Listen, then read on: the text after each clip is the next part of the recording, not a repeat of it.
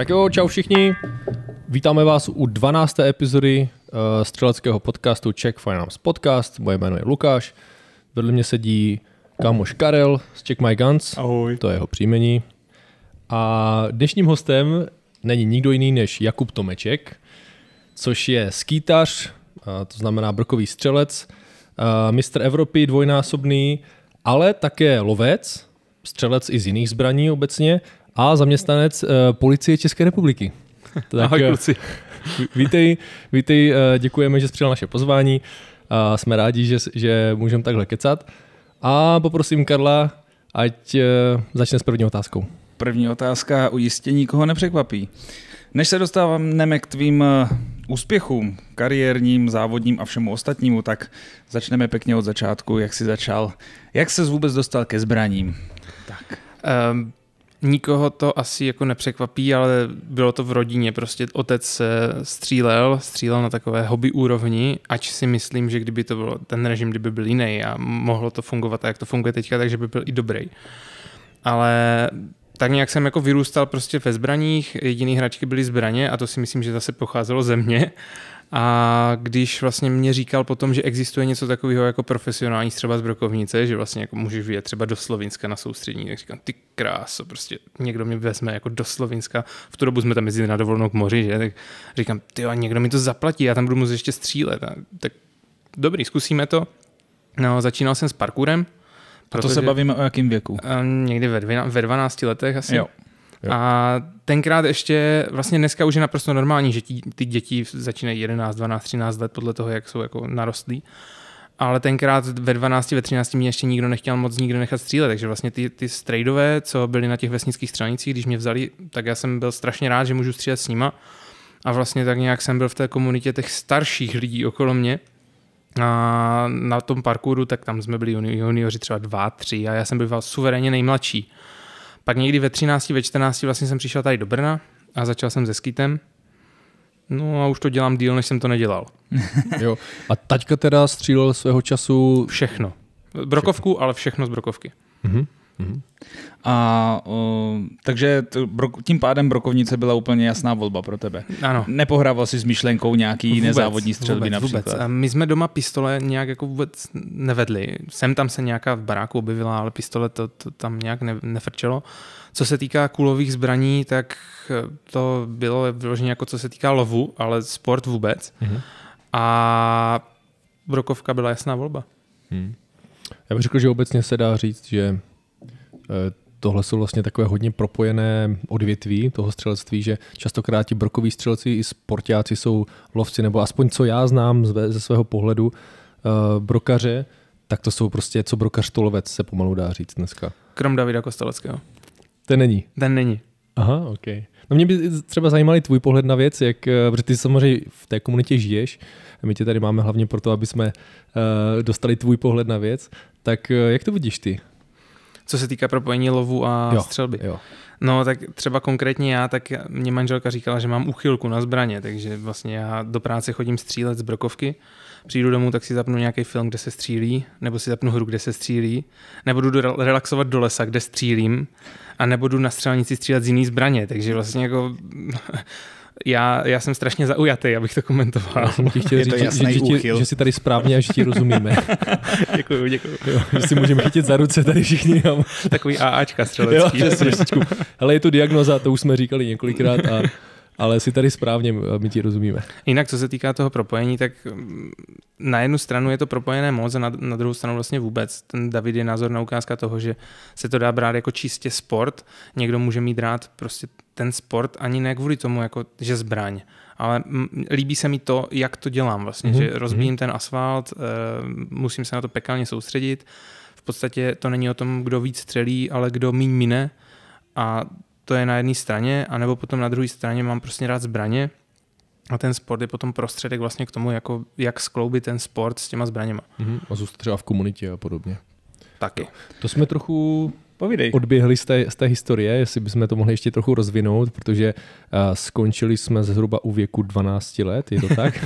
Tam jsme začali. nebo, nebo, pardon, začali, ale ty jsi říkal, že se teda přestěhoval do Brna a, nebo přešel do Brna, řekněme, do, do klubu. Tak To jsem, to, jsem, to jsem přešel někdy v těch 13, 14, nebo začal ve, v nějakých 13, 14 letech. Mhm. A to vlastně člověk je ještě základka.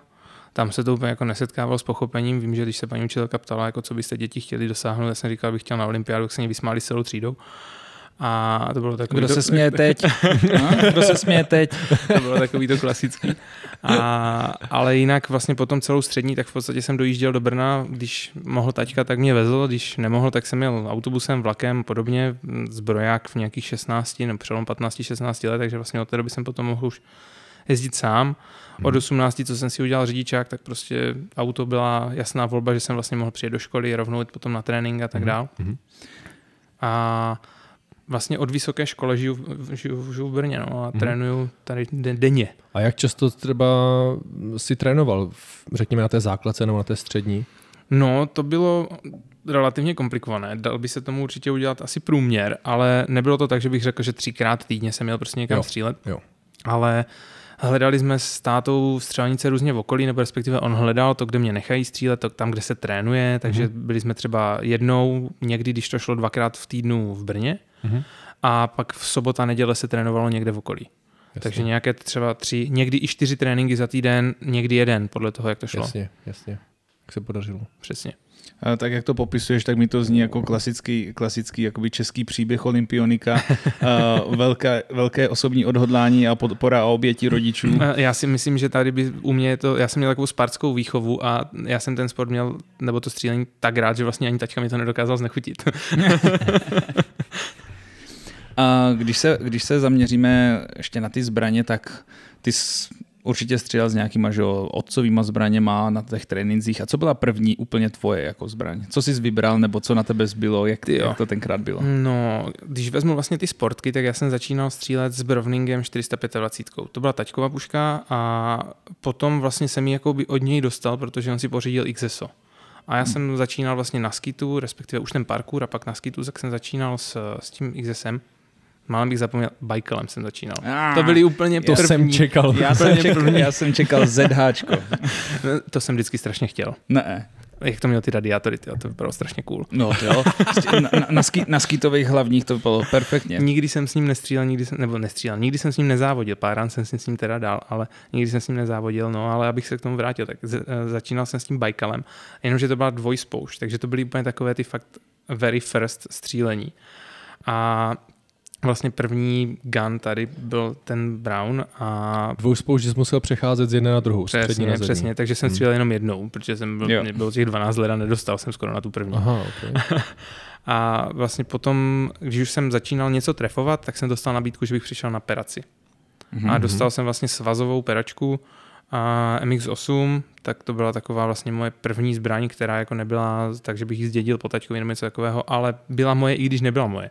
Vlastně já jsem ji měl doma, střílel jsem s ní, byla mě přidělená, ale samozřejmě jako vlastnicky moje nebyla. hm? Jasný. Ale to už bylo jako slušná flinta. Mm, to je slušná flinta pořád. Ona teda měla 30 let zhruba v, t- v tu dobu, ale, ale jo, ví, takhle to nebyla nová flinta. To nebyla byla nová, Jako to byla- zděděná ještě po někom. Přesně, přesně. Ale tam ta flinta se dělá do dneška, ten model, takže tam jako nebylo to úplně Jo. o tom, že mm, by to bylo něco špatného, bylo tam vlastně všechno zrepasované, všechno nové, udělané, pažba tam nějaká byla, ta se pak upravila na mě, takže Mhm. Flinta to byla dobrá. S tím, jak jsem střílel líp a líp, tak si mě všimli vlastně v Itálii, přešel jsem pod smlouvu pod peračku a vlastně Londýn jsem odjel jako střelec perači Mhm. no, peraci. A závodil jsem vždycky s MX8. Vždycky s tím modelem. Mhm. A Mazda. Jo, Přesně, taky, přesně. taky, taky mě to ale, napadlo. ale dobrý auto, ne? a pak vlastně jsem um, podepsal smlouvu s Beretou, přešel jsem pod Beretu. V té době těžko říct, jestli to bylo v té době šť- šťastné nebo nešťastné rozhodnutí, nicméně dneska jsem za to rád. A co tě k tomu vedlo? Byly, byly to třeba lepší podmínky, co ti nabídli? V Nebo... podstatě jo. okay. Bylo to, bylo to o těch podmínkách a byl jsem hodně mladý, zvažoval jsem to, dneska bych to udělal jinak, ne, ne že bych nepřešel, udělal bych to jinak, a, ale dneska jsem rád za to, že jsem vlastně přešel, protože z té, z té fabriky se stala taková jako rodina. A i když je to velká fabrika, tak eh, ta komunikace, pokud člověk chce tu cestu si tam najít, tak si ji najde. A ty lidi, ty lidi jsou ochotní komunikovat, tak já jsem spokojený s Beretou a vlastně přecházel jsem až na model DT11, já jsem DT10 nestřílel, přecházel jsem na DT11, s tou jsem se trošku trápil a, a pak přišel model DT11 Black. Dokázal bys přiblížit, um, já jsem v tomhle ohledu like úplný, dokázal bys přiblížit, co byly ty rozdíly a díky čemu se třeba trápil? A já si myslím, že jsem měl špatnou pažbu. Ta pažba jakoby na jednu stranu mi seděla, ale na druhou stranu to asi nebylo ono, protože tohle si uvědomím tak nějak až zpětně po tom, co jsem udělal tu novou. Mhm. A vlastně potom cítíš ty rozdíly na, tom, na té nové a na té staré.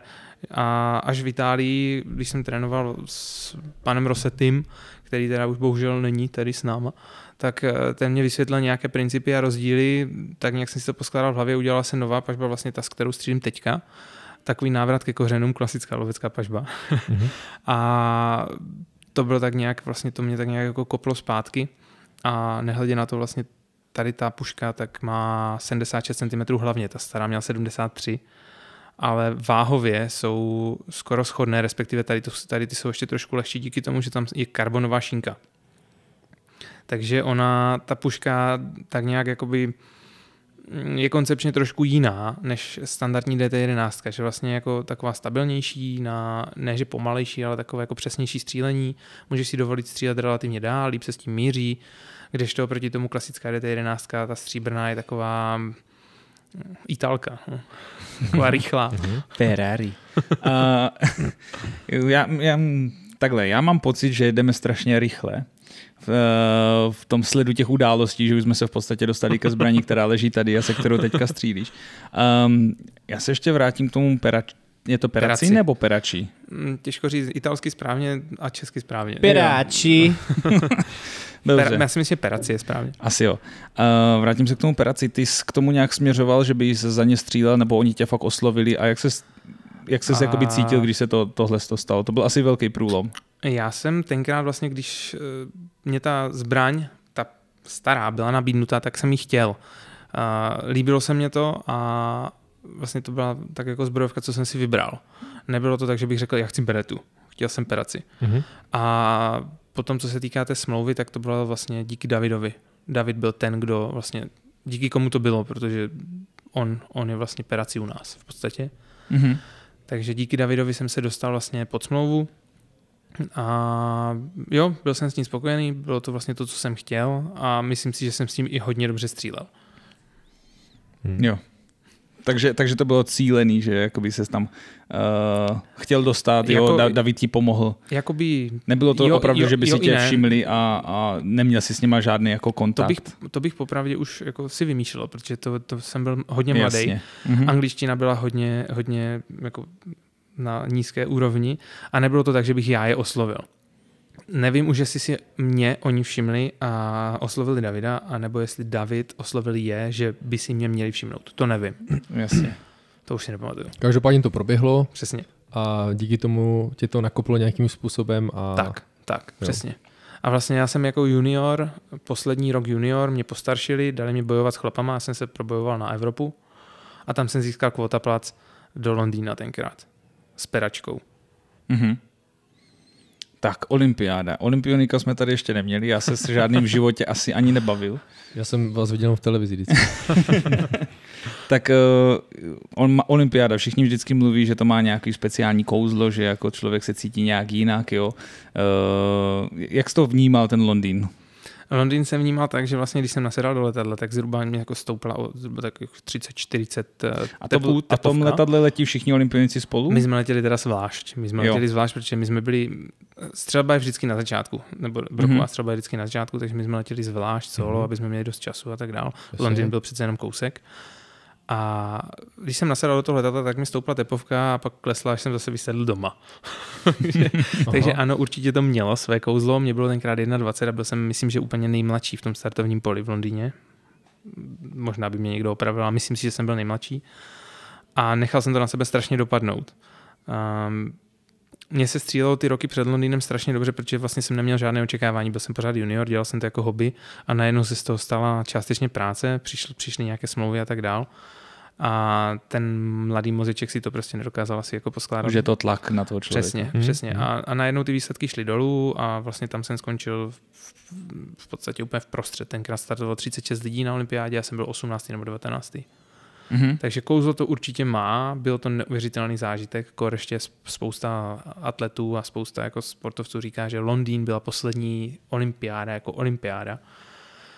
Trošku mě mrzí, že jsem tam byl tak mladý, až tak jsem si to neužil, ale A v jakém Ale- ohledu poslední? Že pak už to je... A vlastně potom, potom bylo Rio, kde byla Zika a, a všechny možné jako věci okolo. Mhm. Pak vlastně bylo Tokio, kde to bylo tak, jak to bylo, takže poslední normální. Mhm. Mhm. Ale doufejme, že zase ty normální přijdou.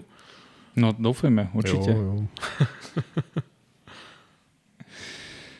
Tak, to bychom měli.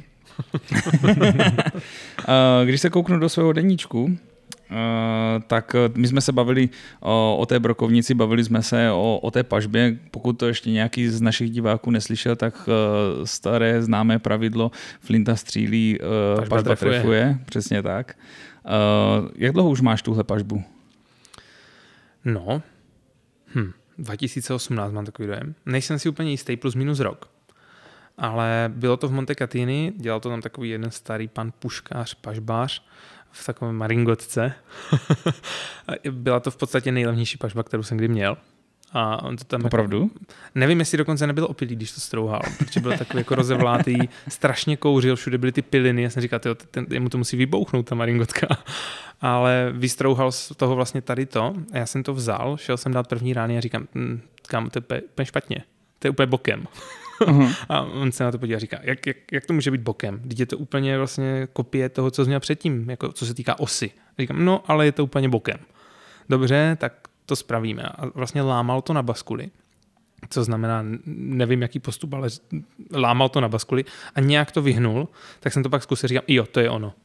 A od té doby s tím střílím. Paráda. Jak, je, A jak se s tomu vůbec dostal, že, že jsi jako se někdo objevil u pána v Maringoce, který ti udělal pažbu? No my jsme jeli trén, tenkrát trénovat do Monte Catini, a, protože vlastně tam byl ten pan Rossetti, a jeho vlastně syn je olympijský vítěz z Ria. A Mhm. mm-hmm. já jsem měl trénovat v podstatě za ním. Jeli jsme na soustředění s tím, že jedu za ním trénovat, abych pochytil nějaké, nějaké prostě rady. Jasně. A když jsme tam byli, tak on viděl tu moji pažbu a říká, ty to máš úplně špatně. A říkám, no, tak a jak to udělat líp? No, tak udělej si novou pažbu. Říkám, dobrý, a u koho, kde, kdy? No, tak já zavolám tady našemu pažbařovi, on ti ji udělá. No, tak nějak to vzniklo. Přijel nějaký, myslím, eh, teď abych, se, abych to neřekl špatně, Ančeli, Ančeli, tak nějak přijel a vystrouhal mě tohle. Takže on měl jako pojízdnou jako dílnu? Nebo? Ne, ta dílna tam stála a přijel jenom ten pán. Jo, takhle. A ty jsi říkal vlastně No, byl, Maringotku? no, byla to taková nějaká takový likusáček prostě na, na dvoře na střelnici. to je taková romantika. Jo. A tam prostě ten mistr, jak říkáš, jako s tou cigaretkou za, Jo, v koutku Přesně. prostě a, a Přesně, valil. měl tam prostě ten pong, do kterého si upnul ten kus dřeva a z toho udělal tohle.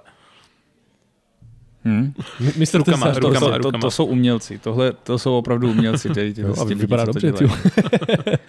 A ještě se zeptám, ty eh, tím, že střílíš za beretu, tak určitě si byl v beretě, jakoby ve fabrice se Několikrát. podívat. Já už, jsem, já už jsem slyšel nějaké jako rumors jako eh, o tom, že tam mají právě pro ty návštěvy, že je tam nějaká prosklená jako část, kde dělají takový ty svý, ty svý limitky, mají tam ty puškaře, který to tam skládají, jo, a když jsi na návštěvě, tak právě procházíš skrz to prosklený a vidíš jim jako pod ruky, jo, že to je ta výkladní skříň, ty berety. Je to tam tak? Tam jsou v podstatě tři věci.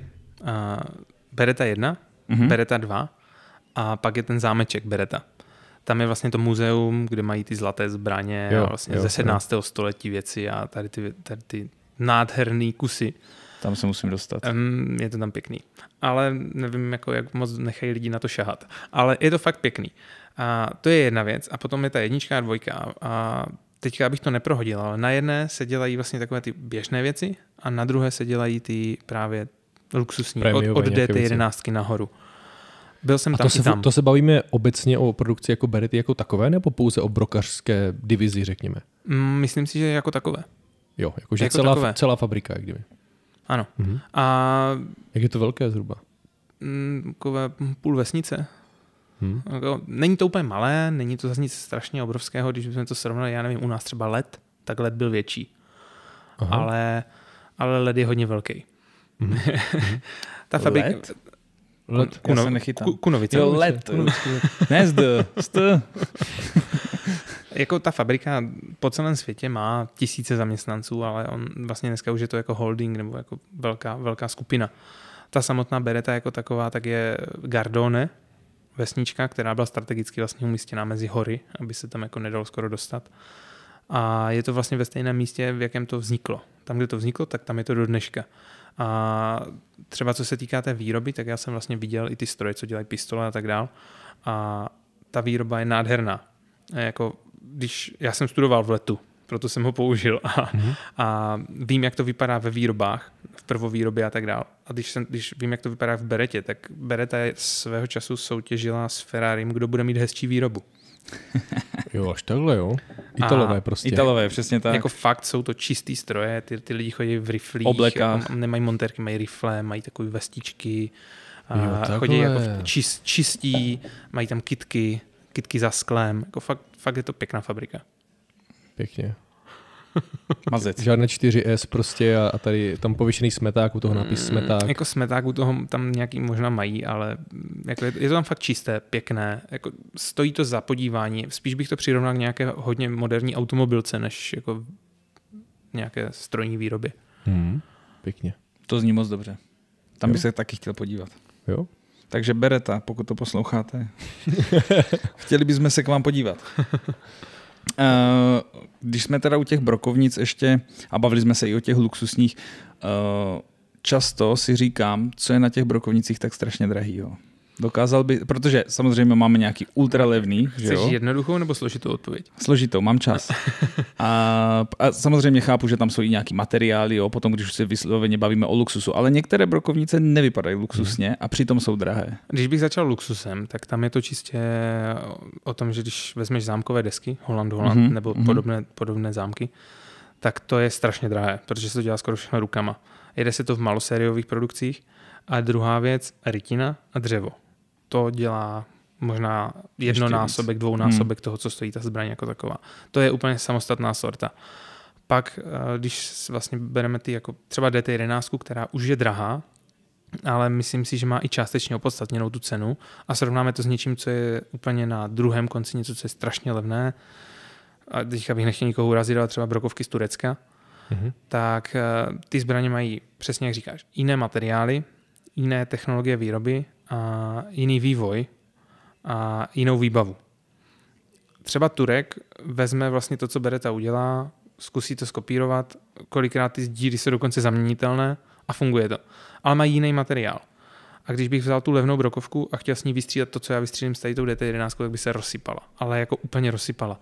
Začalo by tím, že by třeba propadávali náboje pod brýle, že by prostě čas od času musel vytahovat náboj, vytahovat vyhazovák a podobně. A úplně běžné věci, zlomené úderníky, zlomené VPR a pružiny, zlomené vyhazováky, spousta věcí vevnitř umí prasknout. Tady toto vydrží prostě 100 tisíce rán s drobnou údržbou.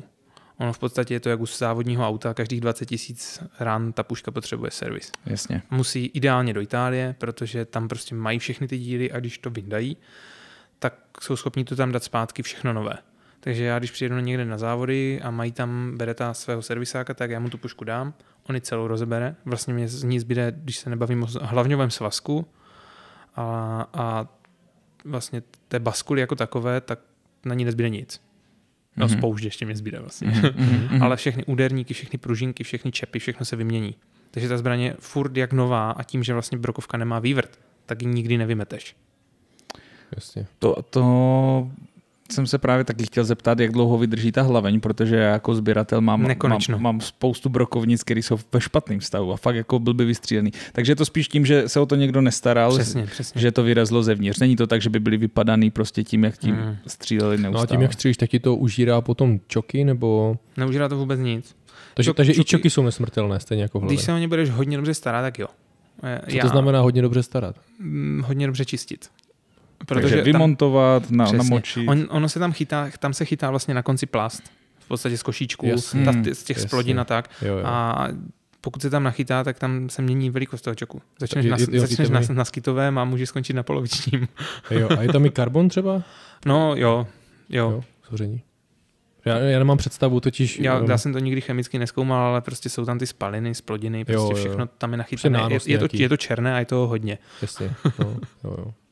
Když jsi říkal skitový čok, tak to je, uh, protože my se neorientujeme úplně v té brokové Mhm. mm-hmm. střelbě a už skončíš na, na polovičním. Takže skitový je otevřený nebo uzavřený? Skytový je úplně nejvíc otevřený. Vlastně. Nejvíc Skytový otevřený, je, abys prostě... Skytový je jediný, který je přesně otevřený. Mhm. Pak je cylindr, který je Aha, a všechny ostatní jsou zavřený. Čtvrtka, půlka, tři čtvrtka a plnej.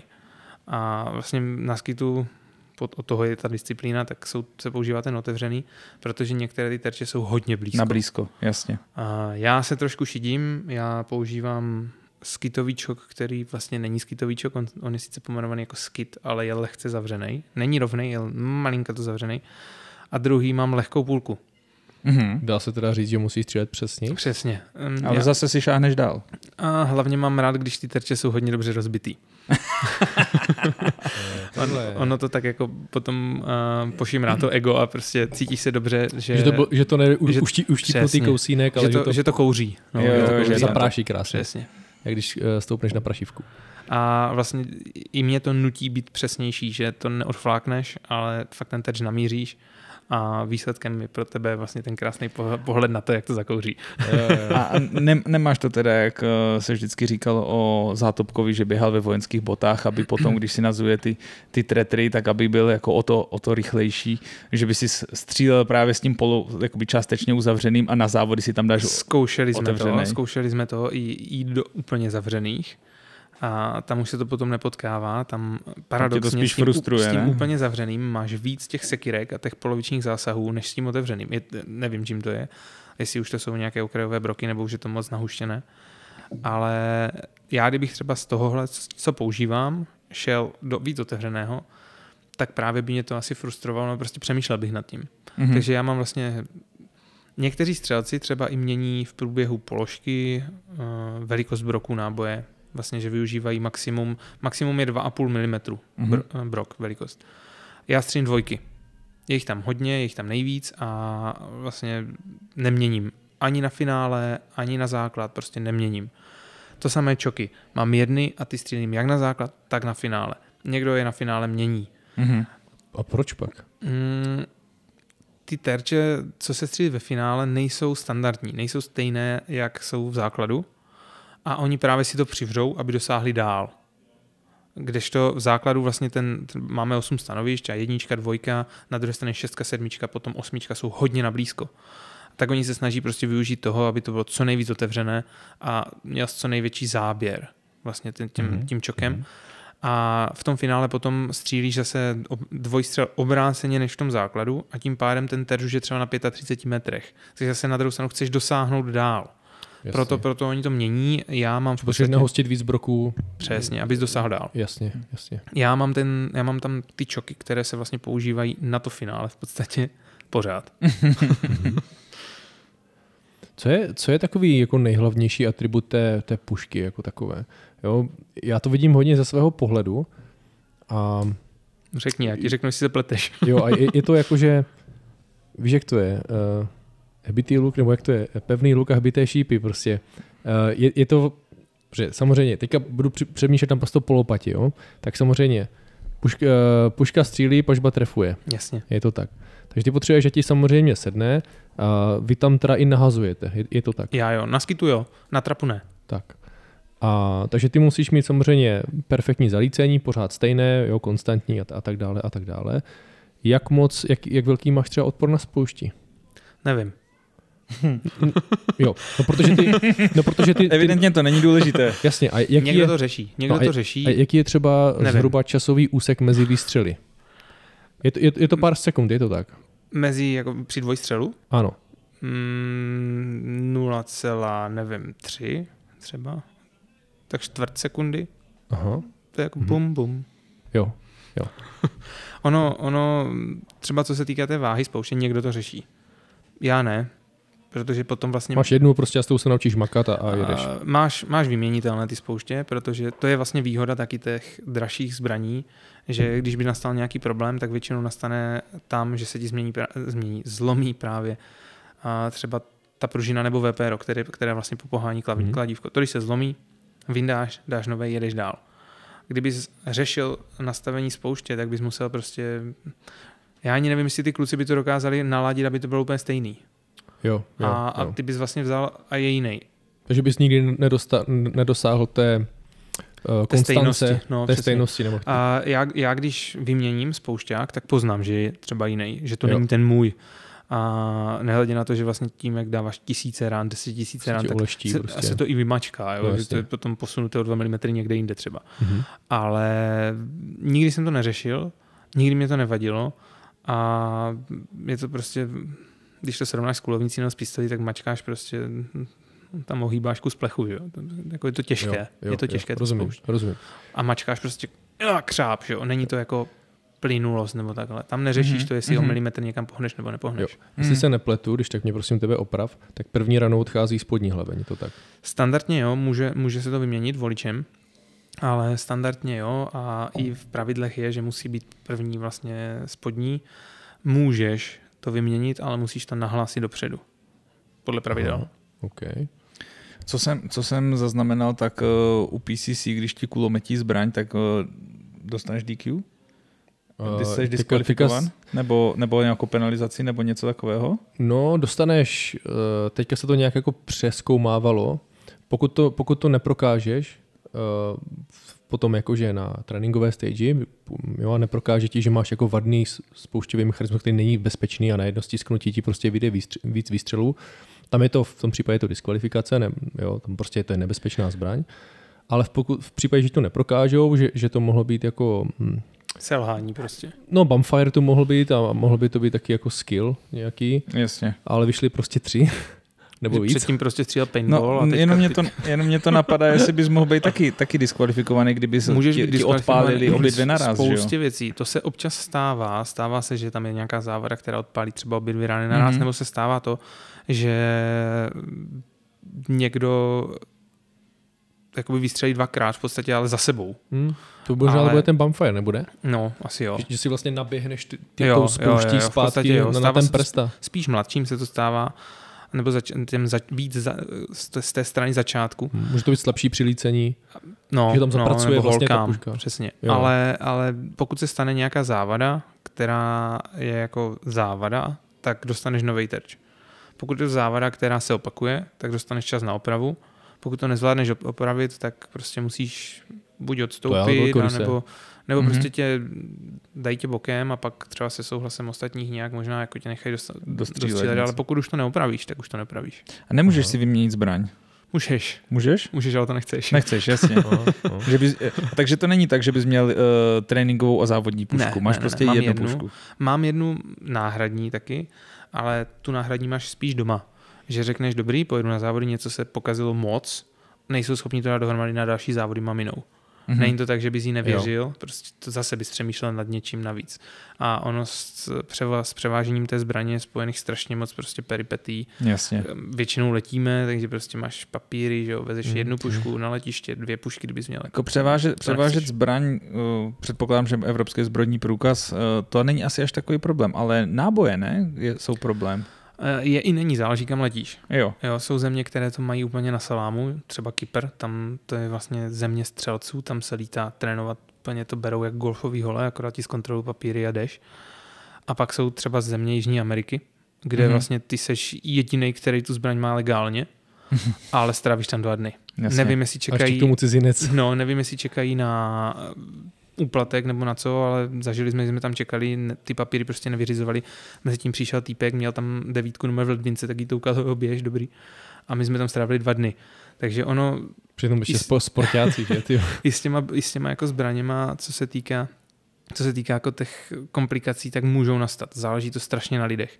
A co se týká nábojů, tak tam vlastně mezinárodníma leteckýma společnostma je odsouhlaseno, že můžeš vést maximálně 5 kg. No. Což je u nás 5 krabiček, což je u nás vlastně 125 nábojů a 125 nábojů je 125 terčů závod.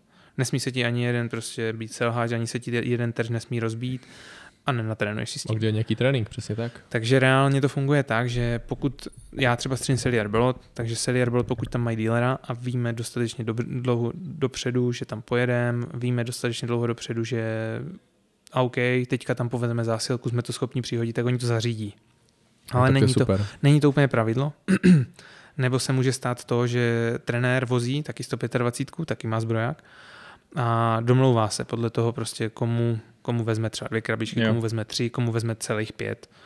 A nebo já nejčastější, nejčastější vlastně praxe je taková, že přiletíš, koupíš si nějaký náboj, který jsou aspoň trochu podobné těm tvým, pokud je tam teda mají, protože v Hmm. Mexiku mají jenom mexické. Mhm. A s těma odstřílíš třeba celý závod a necháš si ty svý na finále. Nebo Mhm. si je necháš třeba na mix, protože v mix jsou jenom tři položky. Takže vlastně já se, já se snažím vždycky, aby to bylo zase konstantní, abych střílel celý závod s jedním, nerad měním. A Takže ty uděláš tu změnu s, s tím jako příletem, pak si koupíš ten lokální, od, už se teda rozhodneš, že s ním i budeš závodit a ty svoje si necháš jenom na to finále, Jo, že se jako přesně, vrátíš k tomu, přesně. co máš zakořeněno. vrátím jako, se k tomu lepšímu. Jo, jo, jo. A nebo, nebo si to nechám na ten jakoby druhý závod. Ono Mhm. to vlastně druhá disciplína, ať už je to tým nebo je to mix, je to nový závod a tam už to vychází, protože pět krabiček na tři položky nebo pět krabiček na dvě položky, už, to, už je to v Jasně. pohodě. Teď mi prosím tebe ještě řekni, co ty vlastně potřebuješ po tom náboji. Protože uh, jasně, mu- musí odejít. Jo? My, my u sam, samonabíjecích zbraní řešíme funkci. Jo, samozřejmě. A potom to je zase jako přesnost a, a tak dále. Ale co ty vlastně potřebuješ po tom náboji? A několik věcí zase, eh, tak jak vy, akorát trošku jinak. V podstatě taky musí odejít, eh, nebo musí, Samozřejmě. musí, musí fungovat eh, v tom smyslu, že když by byl moc měkký, tak by nerozbil ten asfalták. Dostal by jeden, dva, tři broky a nic. Byly by tam maximální Mhm. dírky. A druhá věc, tak ta brokovka přebíjí, nemá nezávislé odpalování, přebíjí zpětným rázem, takže kdyby byl moc měkký, tak by to taky nepřebylo Jasně. ale co hlavně potřebuješ, tak aby vystřelil a ta hlaveň zůstala co nejvíc vlastně tam v tom místě, kde jsi vystřelil, stejně jak u vás, aby prostě Mhm. se nehýbala. Mhm. A proto se ty náboje ladí na standardně nějakých 400 metrů za vteřinu.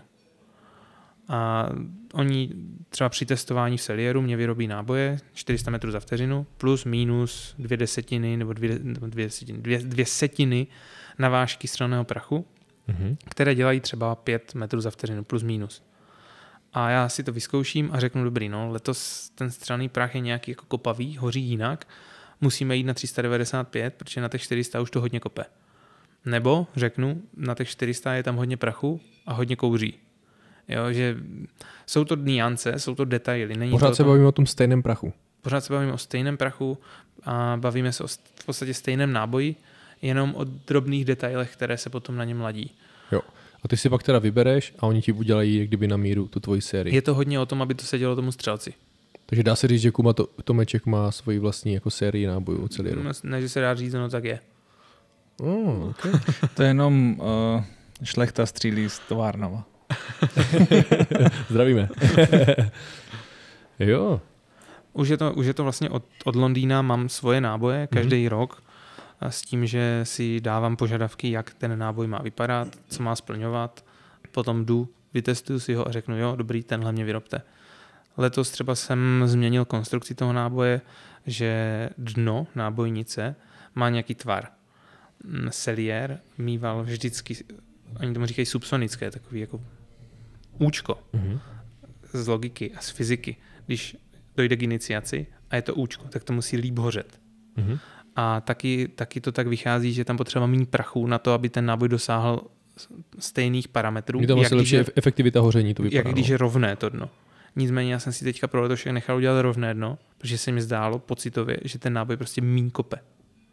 Že ten průběh toho hoření a ten, ta rána jako taková Takže v byla tomhle si prostě dal- jiná. Takže v tomhle si dala předno, přednost pocitům před... Uh, Je to čistě o pocitu. jo. Jo, jako jasně, když by měl někdo exaktní věci, které dokáže změřit, tak asi by se k tomu přihlíželo. Mm-hmm. Ale je to vyloženě, že je to náboj pro tebe, který ty budeš používat. Takže ty musíš se s ním cítit dobře. A když se s ním cítíš dobře, tak mu věříš. Jasně. Mně přijde, mně to přijde strašně neuvěřitelný, že ladíš si spoušť, ta, naopak, ladíš si tu pažbu, prostě musíš umít perfektně, jo, aby ti seděla, ladíš si náboje, všecko, ale neladíš spoušť. Já, se, já jsem z toho Já- úplně hotový. Já vlastně střílím, tak tam ten kopanec je takový, že stejně musíš třeba těle mít proti. Neodejde ti, ne, neodejde ti uh, výstřel, neodejde ti náboj a jdeš vlastně, uděláš pohyb tělem dopředu. s tím je spojený i ten výstřel, že vlastně to tělo má nějakou svalovou paměť a ty jak mačkáš, tak se zároveň jakoby zatínáš v podstatě. Jo. A já Hmm. třeba jak mačkám, absolutně nevím. Prostě nevím, mačkám, smačkal jsem. Jo, nevím, jestli Hmm. moc, málo, nevím. Jasně, jasně. Jo, A no, že ten, si trhneš, nebo asi jako namáčkneš pomalu a... uh, ono, ono, to není, že bys trhl, ale prostě zmačkneš spolu, už prostě ji Jo, zmačkal. Jo, jo, Není to o jo. tom, že bys ji pomalu namačkával, ne, prostě ji jasně, zmačkal. jasně. A v rámci toho, že děláš ten pohyb, tak vlastně ty tu brokovku nahazuješ, dáváš do ramena, držíš ty 4 kila, děláš s nima rychlej pohyb a ten pohyb je fakt rychlej teda. A protože máš vlastně na ten výstřel asi tři čtvrtě vteřiny, na oba dva možná to vychází. Takže tam ani nestíháš přemýšlet nad tím, jestli je to těžké nebo není ta spoušť. Mhm. Jasně. A ani ti to teda nepřijde, fakt si to neuvědomíš. Fakt ne. Tři čtvrtě vteřiny na dva výstřely. Hmm. I s Na- tím s nahozením, nahozením. zamířením, jasně, no. Tak ono, ono skit, To je hodně práce, ty. ono, ono skit je 40 metrů, rozdělený na půl, no, 19 a půl v podstatě. Mhm. A 95% terčů střílíš vlastně do té půlky. Takže ty Mhm. střílíš někde třeba 2 metry před půlkou na ten terč, Mhm. takže na něj střílíš na nějakých 17 metrech třeba, s tím, že vlastně máš pušku dole. Takže musí, on vyletí, uletí nevím kolik, 3, 4, 5 metrů, než, než ho uvidíš. Jaká je přesná ta startovní pozice teda? Musíš mít pažbu někde založenou, nebo... nebo... Jo, eh, podle, podle pravidel máš danou vlastně výšku, kde musíš mít takovou tady lineu v podpaždí nebo na žebrech někde, nebo kde to je? Mm, na, na pupku.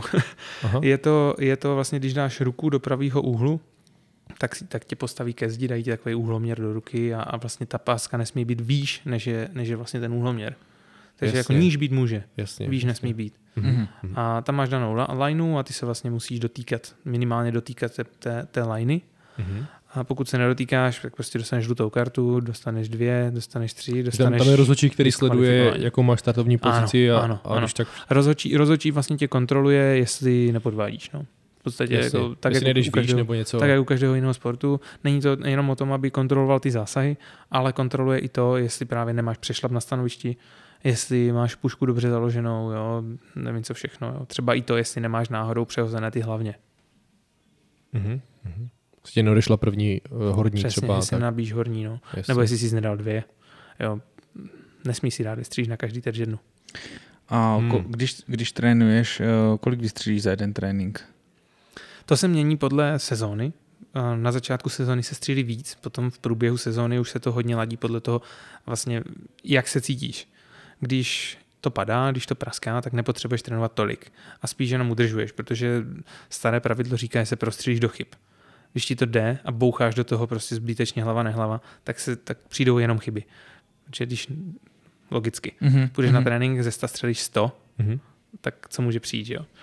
A, ale když se jedou objemy, tak se jede třeba na týden, na 14 dní soustředění a tam se střílí klidně dvě bedny, pětistovka, 400 za den. Ty jo, to je hodně. Na, Jo, bro, na jo, brokovnici jo, jo, i hodně. ne. Pro, pro Čecha je to hodně, ve světě to berou jako normál. Jo?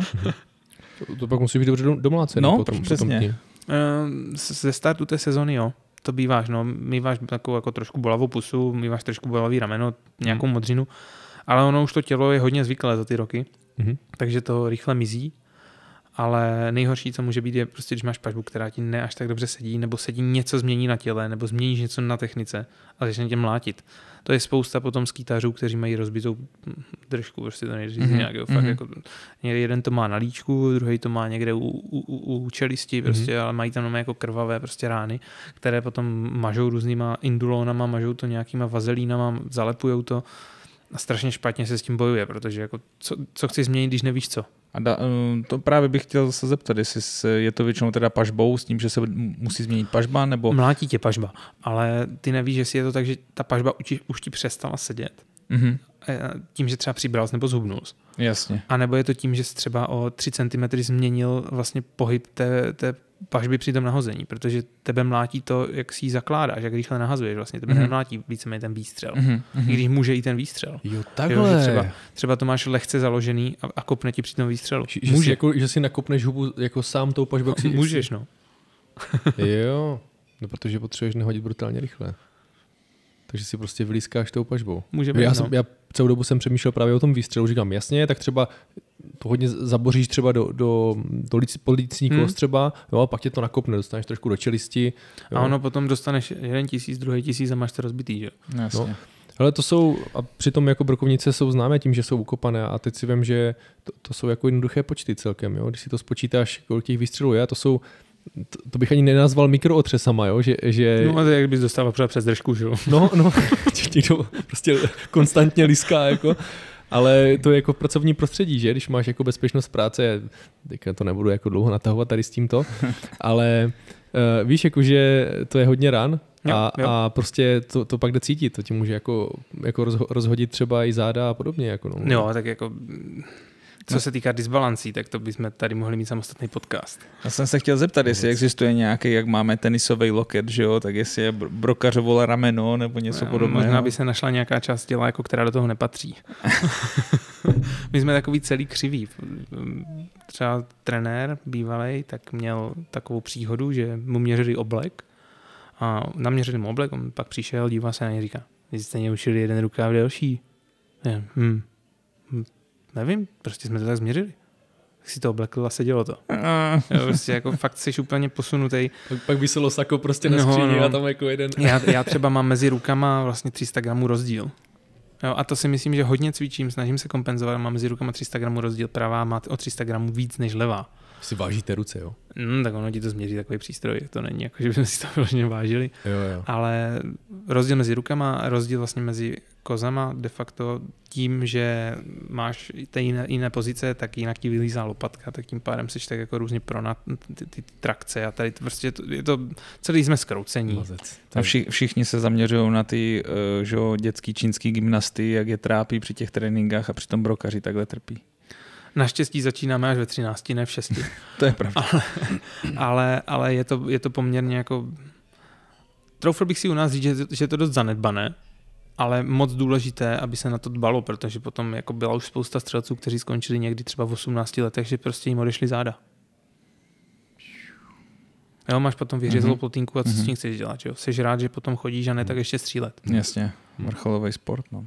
Všechno má svoje, no. Není to tak, že by, jako si řekne každý, že no, střílet můžeš do 60, na to nic nepotřebuješ, vezmeš pušku a děláš bác, bác.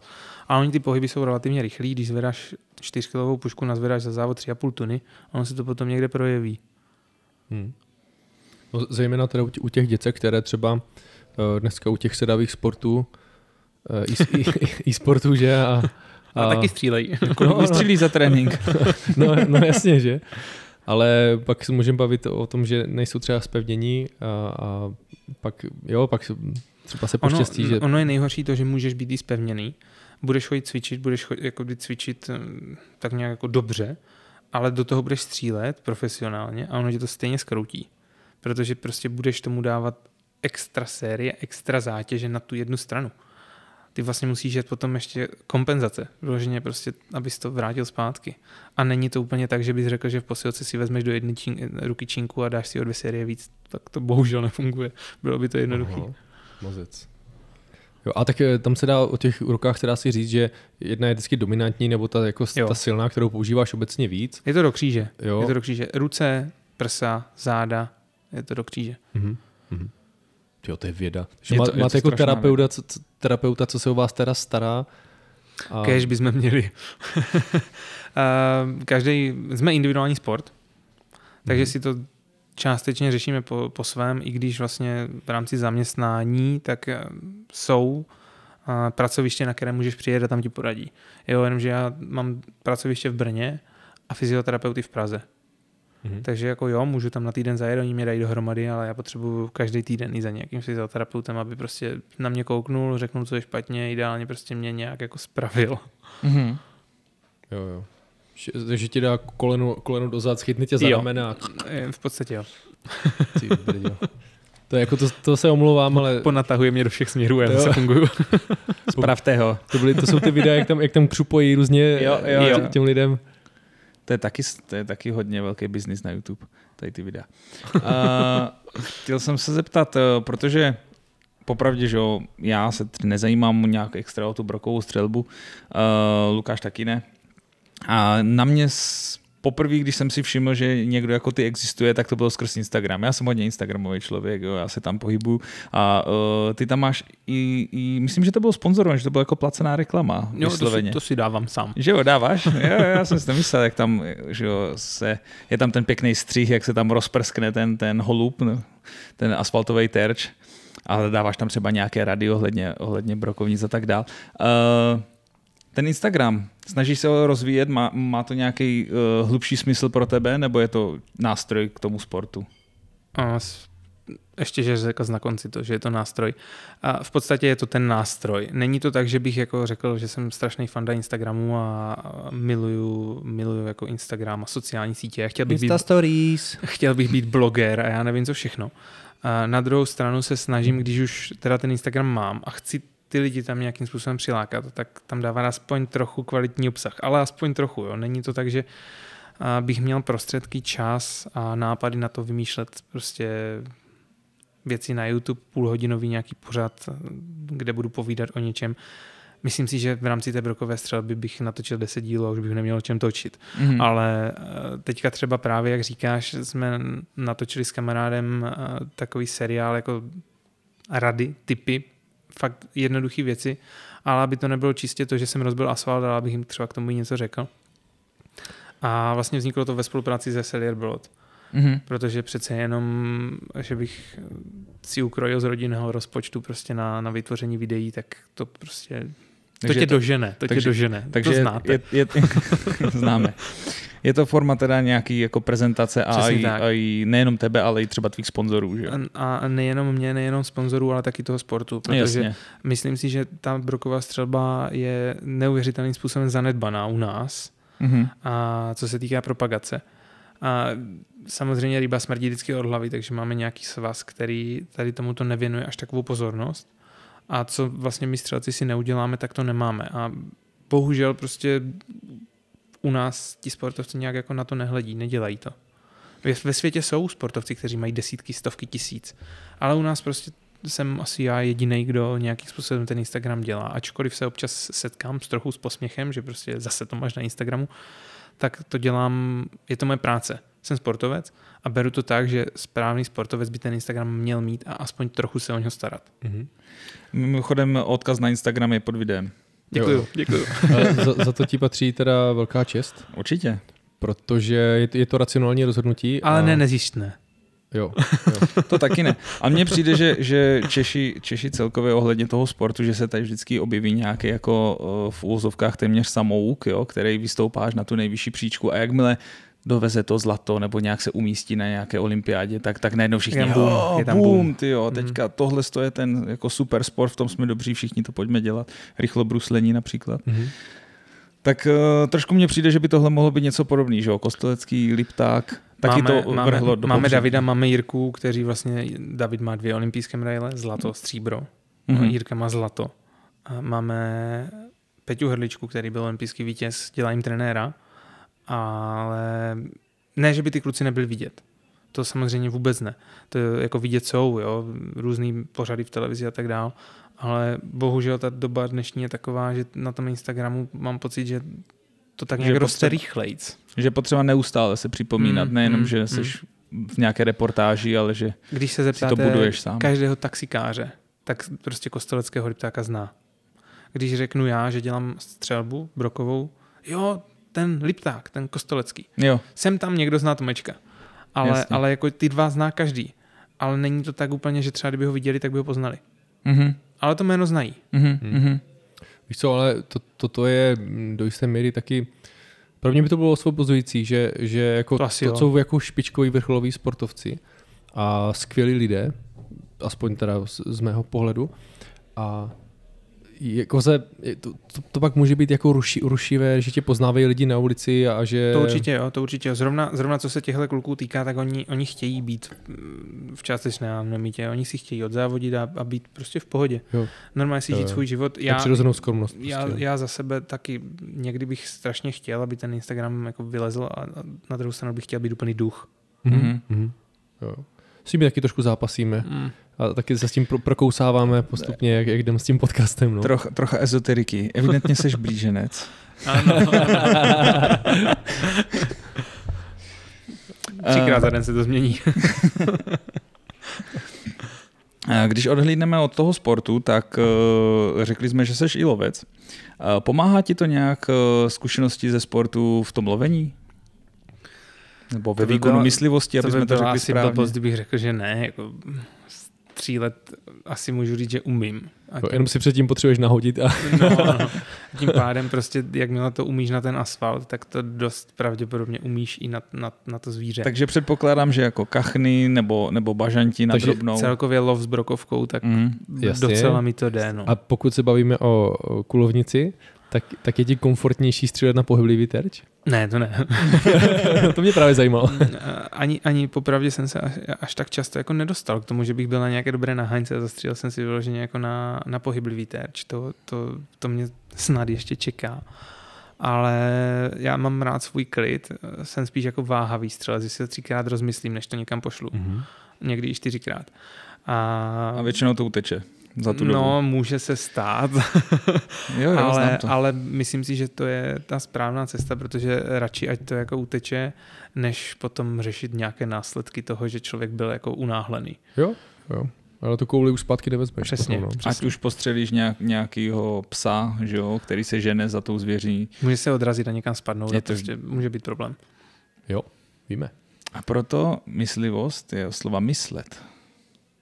Moudro dne. Dneska si nějaký moc uh, filozofický Dnes- a Jsem, ezoterický. že? Jsem. Jo, a Já já, jsem jsem, to v něm O, probudil. o, o, o co míň se chytám u brokovnic, co to víc filozofuju. a já, já bych to ještě se vrátil k tomu Instagramu. Hele, za to ti patří velký dík, že reprezentuješ i střeleckou komunitu a my to děláme taky, protože bychom chtěli uh, ukazovat a právě nahlodávat různě ty témata, protože to střelectví je velmi, velmi široká disciplína ob- obecně a pro mě je to dneska strašně nové, Jo, a jsem upřímně strašně překvapený, kolik detailů a jak, jak, řeší, jak řešíte balans a nastavení prostě těla a podobně. A za to ti patří velký dík, že reprezentuješ tu střeleckou komunitu dobře. Bohužel dneska jsou spíš věci proti nám, obecně hmm. ve společnosti a, a ten trend světový se ubírá teďka malinko proti nám a je dobře, že jsou prostě špičkoví sportovci jako ty, kteří říkají světu prostě, že jsme normální lidi a že, že máme jako, jako už chcem dělat ten svůj sport jenom, jo, a že to není... Potom, co si jo. někdo poslechne ten podcast, tak nemůže říct, že jsme normální. Hlavně potom, co Ale- na začátku je- že je to pro naše lidi.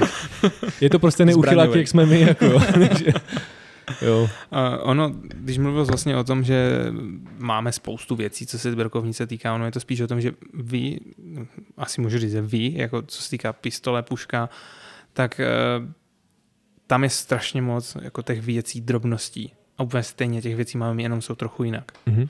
Mhm. Jo. Uh, já jsem se ještě chtěl vrátit k té pušce. Uh, takže jsme probrali pažbu, probrali jsme hlavňovinu, ta je teda nesmrtelná, tě- řešíme nějaké čoky. Uh, spoušty teda neřešíš. Uh, před pažbí má danou délku? Měníš třeba délku úchopu slabou rukou? Ne, ne. Um, popravdě bych ti ani neřekl, jestli to chytnu po každé stejně, doufám, že jo. Mhm. Mm-hmm. Ale můžeš mít trochu delší, můžeš mít trochu kratší. Jako kdy, kdybys měl nějaké strašně dlouhé, tak si ničím nepomůžeš. Vlastně ten úchop, co se používá u pušek, tak tady by byl nepraktikovatelný, protože bys nenahodil. Jo, řešíš, Jako- třeba, řešíš třeba nějaké mágo, aby ti třeba neklou, neklouzalo před pažbí v ruce? Před Tokiem mě to bylo doporučeno jednou uh, lezeckou trenérkou, že to mám zkusit, ale nemám problém s tím, že by mě to tak klouzalo.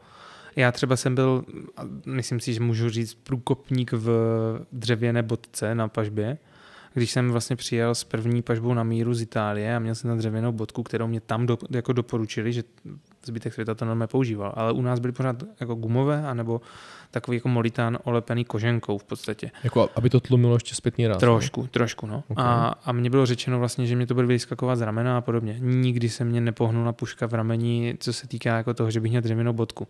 Mhm. A to samé vlastně v tom úchopu, když máš dobře udělaný ten úchop, tak nemáš úplně potřebu ještě dávat máčo nebo tak, jako že by ti to někam klouzalo. Jo, jasně, může, může, můžeš se hodně potit, třeba v Tokiu tam byla, tam byla velká vlhkost, No, no, tak si do kraťa zutřeš ruku a jdeš dál. Není to tak, že by se ti spotila prostě za ten jeden, dva výstřely.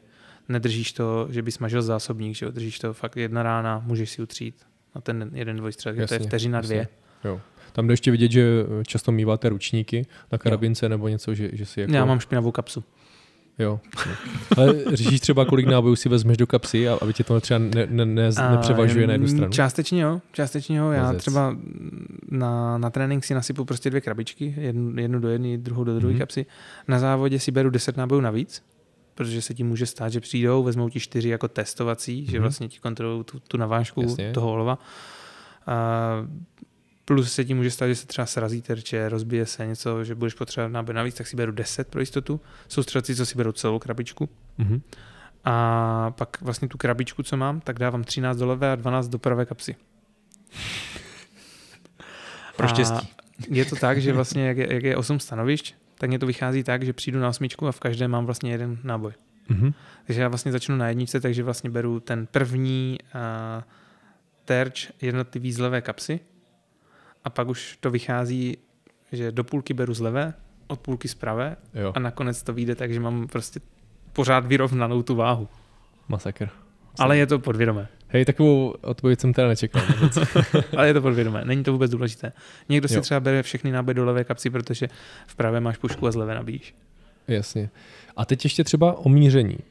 Uh, všichni asi dobře víme tady v komunitě, že, že ta brokovnice má pouze mušku. Mhm. A jak vlastně, já vždycky potřebuji, jako když mám mušku, tak potřebuji hledí ještě. Jo? Něk, někdy se A nebo stane, že prostě. si, že si tu mušku urazíš a zjistíš to třeba za dva dny. Jo, takhle, takže to je jako orientační bod jenom. Jako, A jo? v podstatě jo. A my, my míříme oběma očima, ne jedním.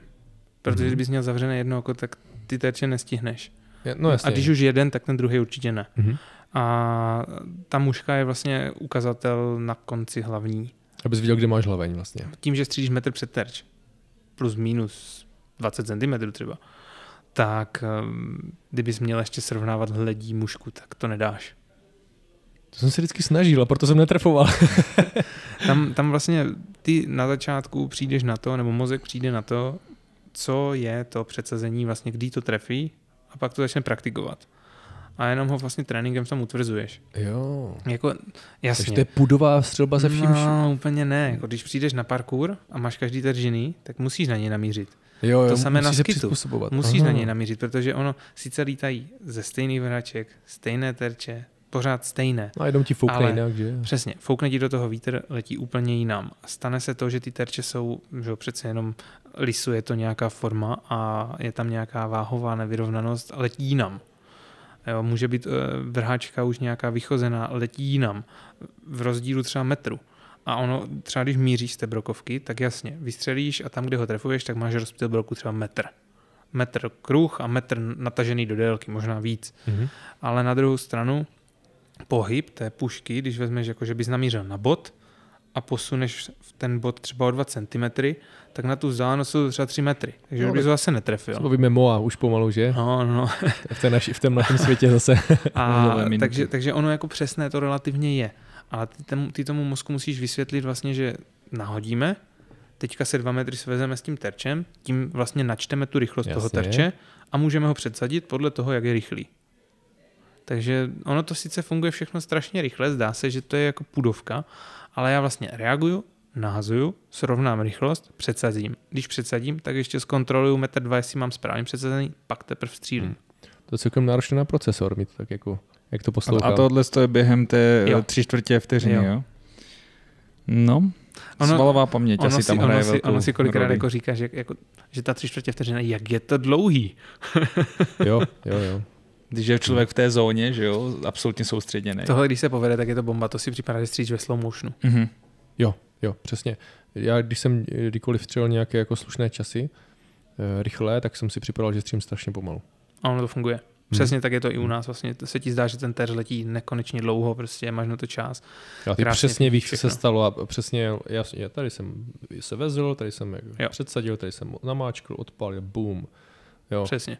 dokážeš to a tohle potom stíháš vlastně za té tři čtvrtě vteřiny, za půl vteřiny. Jo.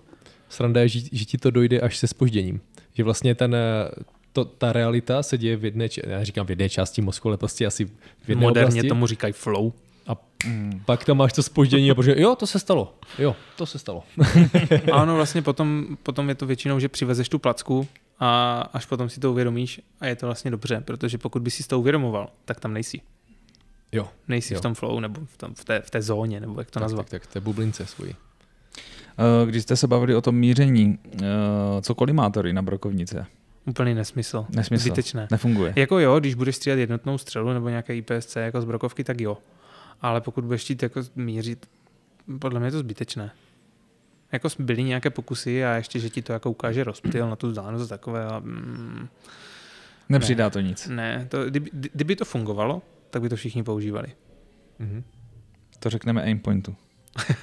Ale tak to, to by ale nemohla být tečka, to by, to by muselo být asi... Kroužek nějaký nebo asi, něco no, prostě, nebo no. možná nějaký, jakože, víš, takhle závorky čtyři.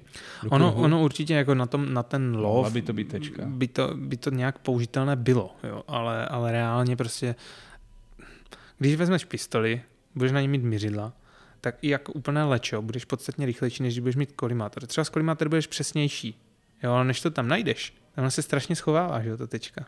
No u pistole je to o to větší problém, že máš pohyblivý ty zápěstí, že jo, takže si ji schováš jednoduše. Když to věřím, že když ho budeš mít dobře nastavený na pušce a přilícíš a přilícíš víceméně vždycky stejně, otevřeš oči, tak ho tam vidíš. Ale máš hodně rychlý pohyb na ten asfaltový terč třeba, Mm. nebo i na lov. Jasně. A při tom hodně rychlém pohybu, abys vlastně srovnával to, že se držíš na terči a ty potřebuješ třeba přejet ještě. Je to, už to jako nestíháš. Mhm. A míříš dvěma, oči, a míříš dvěma očima jako... Asi bych našel spoustu odpůrců, jako že by někdo se mnou nesouhlasil, ale za mě naprosto zbytečné utrácení peněz, radši si kupte náboje. No prostě na brokárnu, každý, každý má svoje, no. Stejně tak, jak já bych ti řekl, uh, proč má kolimátor uh, a jaké výhody na, Já na, používám kol- kolimátor na pistoli. na pistoli. jo. A to, že mizí prostě, tak to se dá taky odstranit, a- aby tam vždycky byla ta tečka a podobně. Ale jo, každý má svoje prostě. Mozec.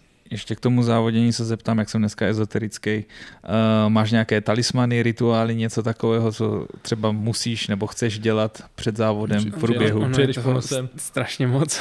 Jo? Ale je to tak, že ne, ne, že bych to dělal cíleně, ale ono to spíš tak nějak jako vyplyne. A, tak třeba na pušce mám Dona Boska od brněnských Salesiánů K tomu jsme se taky chtěli dostat. a ten tam je vlastně od Tokia Ukážu na kameru. A je to poměrně vě- častá věc, na kterou se jako lidi, lidi ptají, že co to tam mám za pána.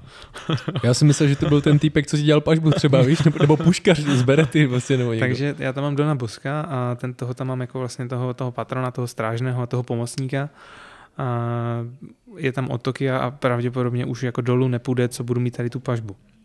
Druhá věc, co, tak třeba už jenom to, jak jsme se bavili o těch nábojích. Že mám prostě v, na, v těch kapsách stejně. Dělám to pořád stejně, takže de, de facto je to rituál. Jasně. A před každým, před každým závodem, před každou položkou, tak mám takovou, dá se to nazvat, není to mantra, je to spíš modlitba. Takže jakože si vzpomenu a prostě jakože aktivuju tu hlavu na, na tu koncentraci. Mhm. A další, co vždycky, když pušku rozebírám, tak jí dám pusu. Vždycky. I když jsem totál nasraný, že bych ji zlomil o strom, tak prostě na konci, jako už ji dám do futrálu a ještě ji vyndám a tu pusu jí stejně dám, protože to dělám pořád. Takže ono je toho spousta, ale, ale jako vždycky to tak nějak vyplyne, že to začneš dělat a už to prostě pořád děláš. Není to tak, že bych jí tu pusu nedal, takže bych z toho nespal, nebo, nebo že Mhm. bych věřil, že Mhm. přestanu, přestanu trefovat, ale prostě to dělám, tak to prostě dělám. Mozec. Jednou mě na nějakém psychologickém posudku vyšlo, že jsem konzervativní, tak možná proto. To, to jsme všichni tady, tyjo. v té komunitě. Já jsem liberál. Uh, to možná okopíru, dávat pusu své zbraní, když ji ukládám. Spát, spát do trezoru. To je dobrý nápad. Jo, asi v tvém vztahu to, to jako tomu rozumím, a to vychází z povahy hodně, no. Tak pro tebe je to fakt nástroj. No. Pro mě to je nástroj hudebníka. Uh, další otázka, uh, co mě tady vykanula na mysl. Uh, olovo. Bavili jsme, olovo je asi velké Kontroverzní téma. otázka, Kon- Pojďme ano, do světu udělat kontroverzní- trošičku. Kontroverzní otázka, protože, ale pro brokaře je to určitě velký téma, protože uh, střílíte, myslím si, že Ano. 100% Olovem. olovem. olovem no. Tak už, už zkoušel z nějaké pepřové? Nahradil to pepřem. Kdysi dávno se to testovalo, ještě, ještě se vůbec nebavilo o tom, že se to zakáže. Tak Mhm. jsme s tím stříleli, nebylo to dobrý. Mhm. A to byly ocelový? Hmm, Ocel, ocel. jo? Mhm. A dneska se o tom baví tom smyslu, že vlastně to bude realita do pár let a musí se na to přejít. Třeba na skitu to nebude Není až... nějaký alternativní materiál. Je, je prostě Hledá ocel. se. Je třeba bismut. Jo, ale To bismut je je strašně drahý. kov, ne? Jo, je drahý. Mhm. A dá se použít jako kdeco, ale potom narážíš na to, že třeba to zpracování, to válcování a tak jako nefunguje. Takže eh, Cellier zatím jako hledá. Mhm. Jo, že v podstatě momentálně alternat, alternativa je olovo, olovo, ocel, protože už je vymyšlené a ví se, že to nějak funguje. Jo. Třeba na lov to nefunguje úplně ideálně. Mm, I když ono, ono jako ta ocel má dobrou ovalitu, má to dobrou průbojnost, jo, vyjde se, vejde se tam těch broků víc, ale prostě nefunguje to tak dobře. Přece jenom Má jako to nízkou, ran, nízkou ranivost, Ano, úlovu třeba, jo. Ale bude to realita, budeme si na to muset zvyknout. Třeba u nás na skitu uh, dost možná to nebude ke, škodě. Dost možná, Hmm. protože těch broků je tam víc a my nestřílíme na takovou dálku. Takže tam bude lepší krytí a tak dál. Ale dá se čekat, že bude větší opotřebení hlavní. S těma Nebude. brokama. Nebude, tam ne? letí to v kontejneru. V hlavní je celou dobu v kontejneru. A když opouští Jasně. hlaveň, tak opouští kontejner. Internet ti to chrání celou dobu. Hmm. Ono si to myslí spousta lidí, že to vymete hlaveň, jo? ale není to úplně tak.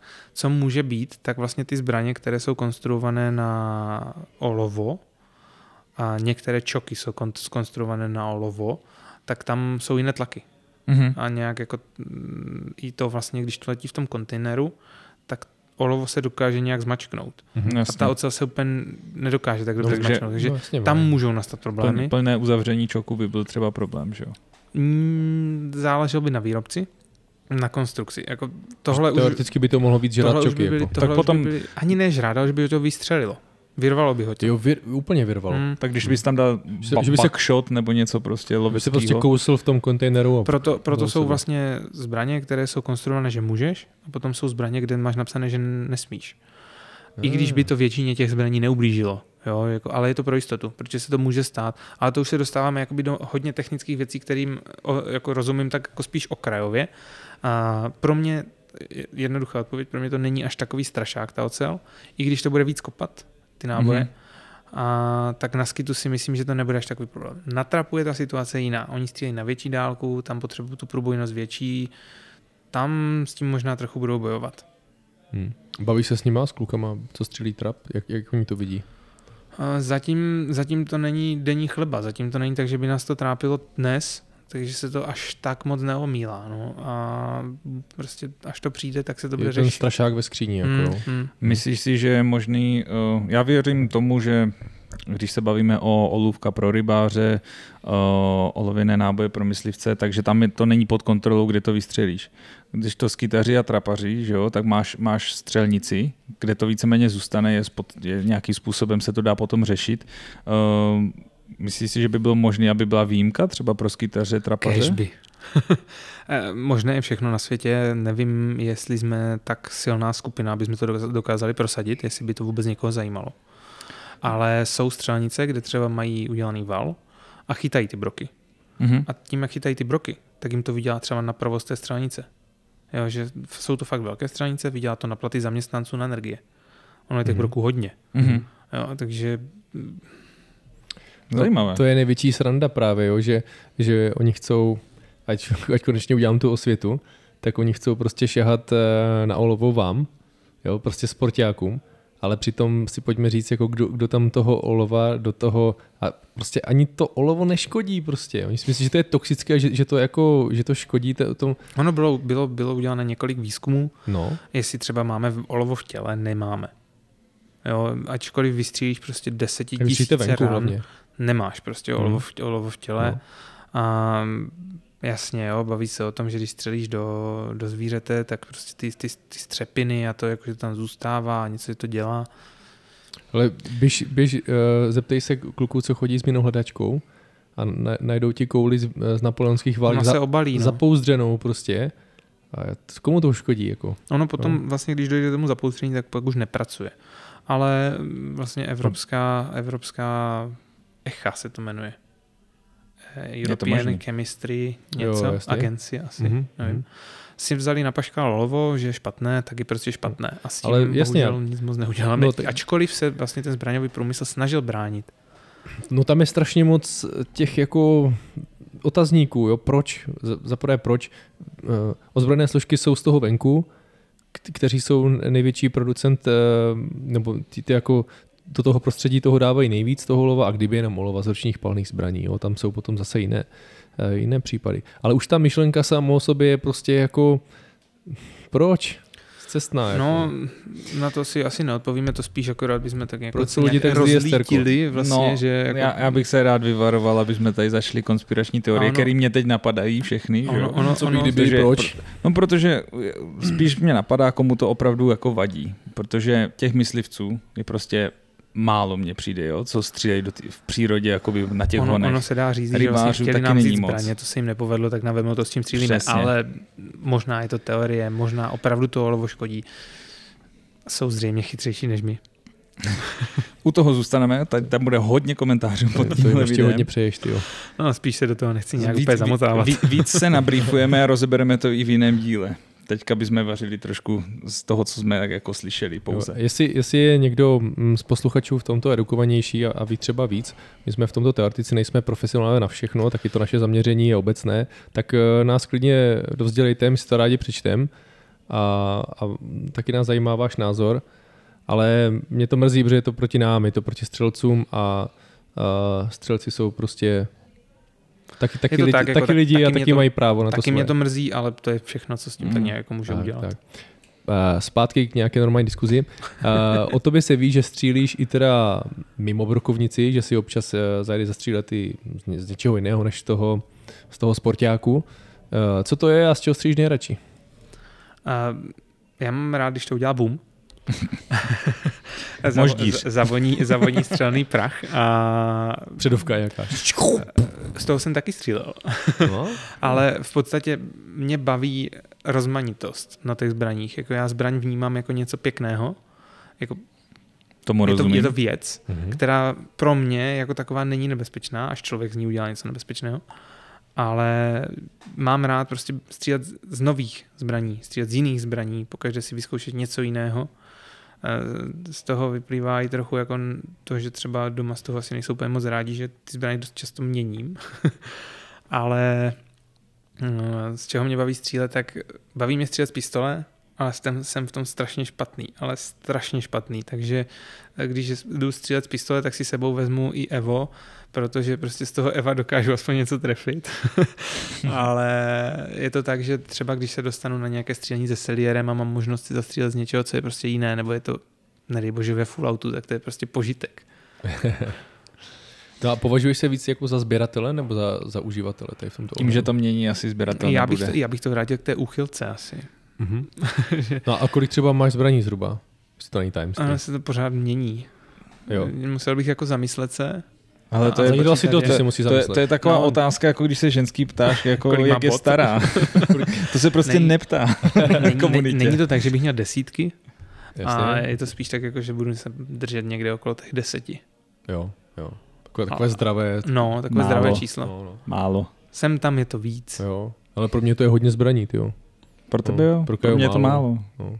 Třeba škorpiony, staré škorpiony mám dva. Uh-huh. Neptej se proč. Nebudu. Na to není rozumná odpověď. Nebudu se ptát. Prostě byli, byli v akci.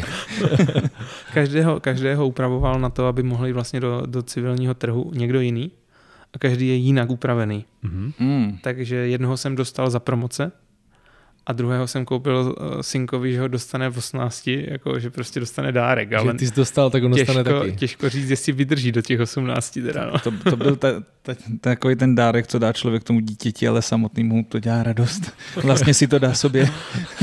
Atencinátor. No jo, ale já jsem si přál mobil.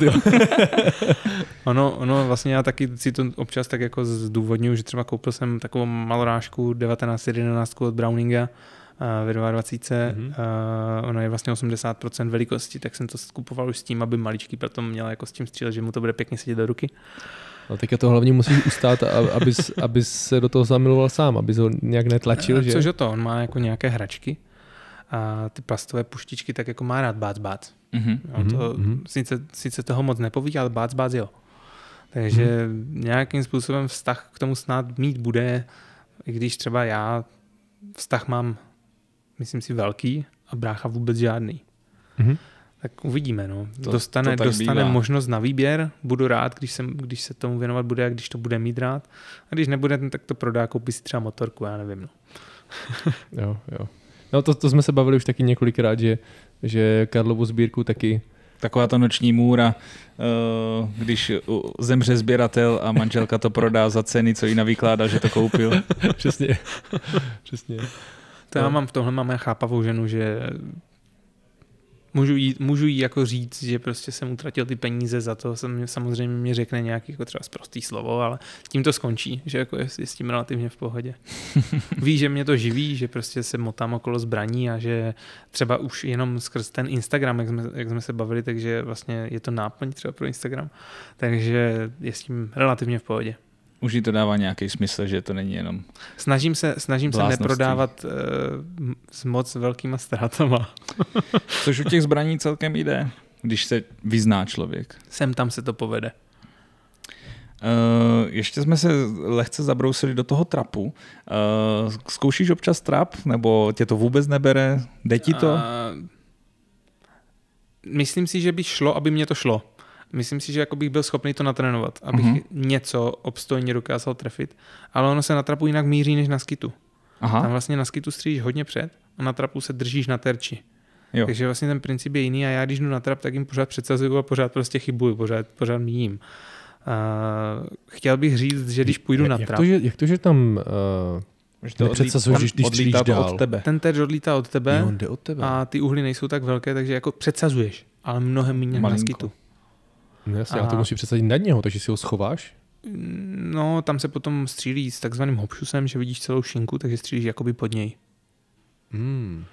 Ale chtěl bych říct, že když bychom šli závodit, že jako skytaři pro- proti trapařům, že já bych byl zrovna ten, kdo by jim naklepal, ale úplně by to asi nebyla pravda, protože už jsme se na skitu potkali a dostal jsem dost naklepáno já, takže... ale jo, šlo by, šlo by, že bych to natrénoval, že bych vlastně v hlavě nějakým způsobem přepnul, ale nejde mě to tak, že přijdu na trap a řeknu si, no tak, teď se budu držet na terči a bude to praskat. Hm, To ne. Mhm. Tomáš Nýdle, můj vlastně jako střelecký kolega, tak ten s tím úplně problém nemá. Ten střílí na trapu moc dobře a vůbec mu nevadí jako přepínat. A Jaký je vůbec vztah mezi skýtařema a tra- trapařema? Je to jak třeba... Trapákama, řekni to. Ne, nechtěl jsem to říct. uh, opravil jsem se. Uh, je to třeba jako, třeba, já nevím, IDPA, IPSC nebo USPSA? Nebo, Těž, jo, těžko říct, neznám tady ty vztahy, ale já si myslím, že jsme spolu úplně v pohodě. Uh, že vy se potkáváte na střelnici, je to tak? třeba tady vlastně máme sídlo v Brně jak trap, tak skít. Takže vlastně Mhm. my jsme jedna, jedna banda. Tam vás hodí do jednoho baráku. No, jsme úplně... eh, Na jednu stranu lajkovi se to zdá, že je to vlastně jeden sport.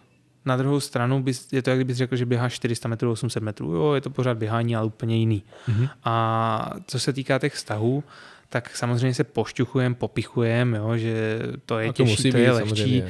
Samozřejmě bych mohl říct spoustu takových jako narážek, co si říkáme, ale, ale ve, výs- ve výsledku jsme kámoši. Tak pust něco, pust nějakou narážku.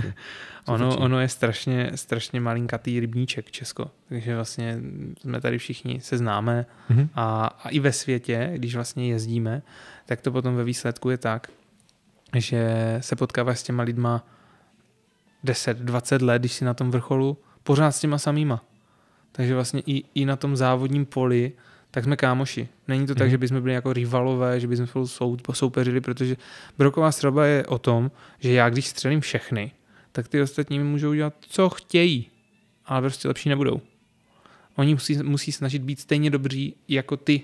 Jo, Takže když si to dokážeš v té hlavě poskládat, tak to pak funguje. Že to není tak, že ty, že- jako že bys šel proti Mikeovi Tysonovi a jeho prostě pravý hak neustojím. Tady prostě jdeš a si sám za sebe. Mhm. Tím pádem nemusíš být na nikoho naštvaný, že je lepší, protože to není o tom, že on by byl lepší. Ty jsi, prostě, sám ty, ty jsi nebyl dost dobrý. Mhm. Mhm. No, zápasíš sám ze sebou prostě, no. Uh, jaké máš třeba figle na, na... Ty jsi říkal, že máš teda hmm, tu modlitbu nebo něco takového na navození toho, té bubliny. Uh, jak třeba pracuješ s tím soustředím, jakože, abys ho udržel, protože to je celkem dlouhá doba a má, máš vlastně, je, je, to jak eh, s čočkou, že zaostřením, že ho prostě oddálíš trošičku, jo, že můžeš trošku uh, Někdy se to daří, někdy ne. No a někdy zase musíš se stáhnout, zase OK, teď jsme zase zpátky ve hře, pojďme se soustředit. A vlastně na, naše položka střelecká je půl hodina a mám Hmm. jich vlastně za závod pět. Mhm. a pak je finále a tak dále. Ale když se budeme bavit o té půl hodině, tak je to 25 terčů, 8 stanovišť. Nedá se držet koncentrace půl hodiny v kuse, to prostě nejde. No nejde, to víme, no. A takže snažím se jako vypnout a nás chodí šest střelců, ta střelecká runda. Takže třeba dva střelce přede mnou, už se začnu koncentrovat, dělám si nějakou vizualizaci, vizualizaci a takové věci.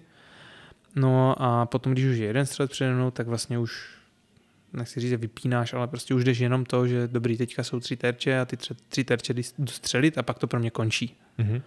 Takže snažíš se tu hlavu spíš vyprázdnit, než tam něco dávat a vypínáš, zapínáš. No. Mm, Ono se říká, že střílet naučíš úplně každého, závodit nikoho. Chtěl bych říct, že umím závodit. Párkrát se mě povedlo vyhrát, ale není to tak, že bych vyhrál kam přijedu. Ale nevím, jestli dokážu správně popsat to, jako jak se to zapíná, vypíná. No, to si myslím, že to má prostě člověk, buď to v sobě má a Mhm. dokážeš to, anebo to nedokážeš. A taky jsou dny, že přijedu na závody a absolutně se nemůžu soustředit. Že prostě něco nefunguje a odjíždíš z toho závodu někdy i s dobrým výsledkem, ale víš, že to prostě Víš, že nebylo. jsi tam ono. nebyl. No.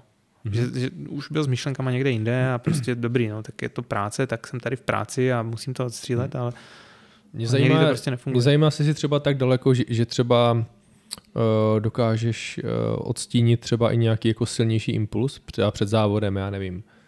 Uh, někdo tě prostě nazlobí. Zase jak Jo. kdy. Někdy se to podaří, někdy ne. A na, na No. druhou stranu někdy to taky může fungovat právě, že tě to dokáže dostat do nějakého právě toho no. rádoby flow, že dobře, přijde nějaká negace a ty vlastně si rád, že jsi na závodech. Že, že A, teda že odjíždíš a přesně vypneš, seš, seš úplně někde jinde, protože tam tím, že je to pro mě ještě práce, tak já si práci nevozím vlastně sebou, respektive jsem v ní pořád, ale, ale není to tak, že bych někde byl v kanceláři, měl jsem tam spoustu práce, spoustu problémů a odjel jsem na závody a musel jsem tam řešit maily a podobné věci. Mhm, To, mhm, to já mhm. nemám. Tím pádem já vlastně odjíždím eh, na závody a všechno zůstává doma. Jasně, pokud by to byla věc spojená s rodinou, třeba se zdravím a podobně, tak to bych asi ocenit nedokázal a asi bych ani nechtěl. Hmm. Pokud by něco takového nastalo, tak bych bral první letadlo nebo první prostě vlák, taxík a jel bych domů. No, ale kdyby to bylo pak, tak by to zase vypovídalo o těch kvalitách Ale- no. Ale co se týká jako odstínění, eh, spíš se snažíš v průběhu toho závodu odstínit nějaké třeba ruchy, zvuky, lidi, vizuální problémy, já nevím, odlítne někomu igelitka, bude lítat někde vzadu, stalo se to. Jo, a čekáš na ten, na ten jednobodový vlastně, na tu jednobodovou reakci a lítá ti tam igelitka.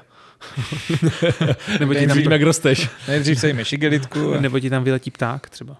Jasně. Jo, může se stát, že prostě už se dostal moc krát, že vrabci mají vní, hnízdo prostě ve věži a nebo ti vyskočí na to okýnko a vyletí prostě v setinku před tím terčem. Stává se Hmm. to.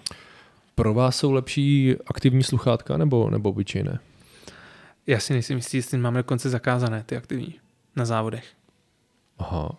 Co se týká tréninku, asi by to bylo fajn, protože bys mohli komunikovat s trenérem.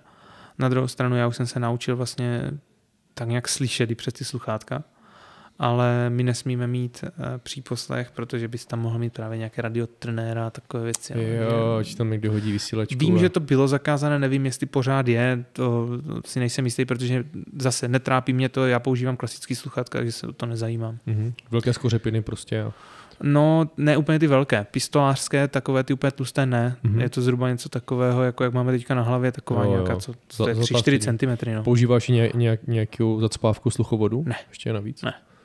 Hm. A pravda, Na že to venku, že? to není asi potřebou. Ono, ono nejvíc toho zvuku se údajně přenáší přes tu kost, co je za uchem. Takže pokud máš vlastně ty sluchátka, tak to už tlumíš dostatečně. Ačkoliv my střílíme v brýlích a ty brýle ti zase jako trochu od, odtláčí to sluchátko Od- od ucha, hlavy, takže jasně. trochu víc slyšíš. Na druhou stranu ti to zase pomůže v tom, že můžeš reagovat na terč i zvukově. Jak ta vrhačka udělá zvuk, tak můžeš reagovat. Ano, Jasně. něco nám poletí, ale, ale jsou potom střelci, kteří používají vyloženě špunty odlevané na, vlastně na ucho. Mhm. Zkoušel jsem to, padaly mě brýle. Protože používám dioptrické brýle, jsou těžké a padaly. Jo, jo. Tak zase já to chápu, že v létě to může být příjemnější, si třeba tolik nepočí Určitě, hlava. určitě. No, to je tak nepříjemné, si pak musíš ručníkem, že? Ale s tí- s tím, že střílíš vlastně na venkovních střelnicích, tak tam asi není zas takový problém s tím zvukem, že jo. Mně přijde, že z té brokovnice venku to ne, není jako A taková... ona, brokovka dělá docela rámu, za, když si, když si vlastně u ní, tak, tak Hmm. docela ten dělá. A další věc, tak mm, používáme často na zbraních kompenzátory Jasně. a potom to bouchá do stran. Tak jako jo, dělá to To dost pravda. A jsem jeden z mála, co chodí na vyšetření zvuku, eh, sluchu a jsem pořád na 100%. Fakt jeden z mála. Většina je třeba na 60%. Ty jo. Ty jo, ale to je taky, já jsem byl taky na, na vyšetření sluchu. lovem. No, no To je to propojení těch lovců. ale, ale teďka vyšetření sluchu. Já jsem byl na, na vyšetření sluchu. Uh, jednu dobu jsem chodil jako pravidelně a to byla mašina z roku raz, dva, tři. Paní mi dala pla, plastové sluchátka, které mi vlastně přitlačily uši k hlavě tak, že jsem slyšel, jak mi tepá krev uh, do hlavy. Jo. Jo, jo. Tvrdé, tvrdé plastové sluchátka. Jo. A on říká, vy neslyšíte? A tam jako, uh, uh, přidávala jako ty, ty, ty zvuky, ne? A, a já tam tu, tu, tu, jak, jak mi jde krev do hlavy, prostě ne. A byl jsem úplně v klidu, až jsem se soustředil a říkám, Už to, říkám, už to zapla? tak, tak, jsem tam něco, tak jsem tam něco pomačkal, ne? A, a ona, že pojďte ještě jednou. To se právě stává hodně často klukům. My musíme chodit každý rok, protože vlastně už v rámci toho, že jsme zaměstnaní, zákonník práce a tak dál, tak pracujeme v hlučném prostředí a musíme chodit na vyšetření zvuku. No, sluchu. jasně. A jsou potom kluci, co jako, hm, už jsem to dlouho nezmačkal, asi už to tutá. To zmačknou, jo. Mhm. Něco ti z toho pak vyleze. Jasně, jasně. A na, lo, na lov nosíš sluchátka? Nenosím. Snažím se, když, když můžu, tak uh, lovím s tlumičem. Jasně.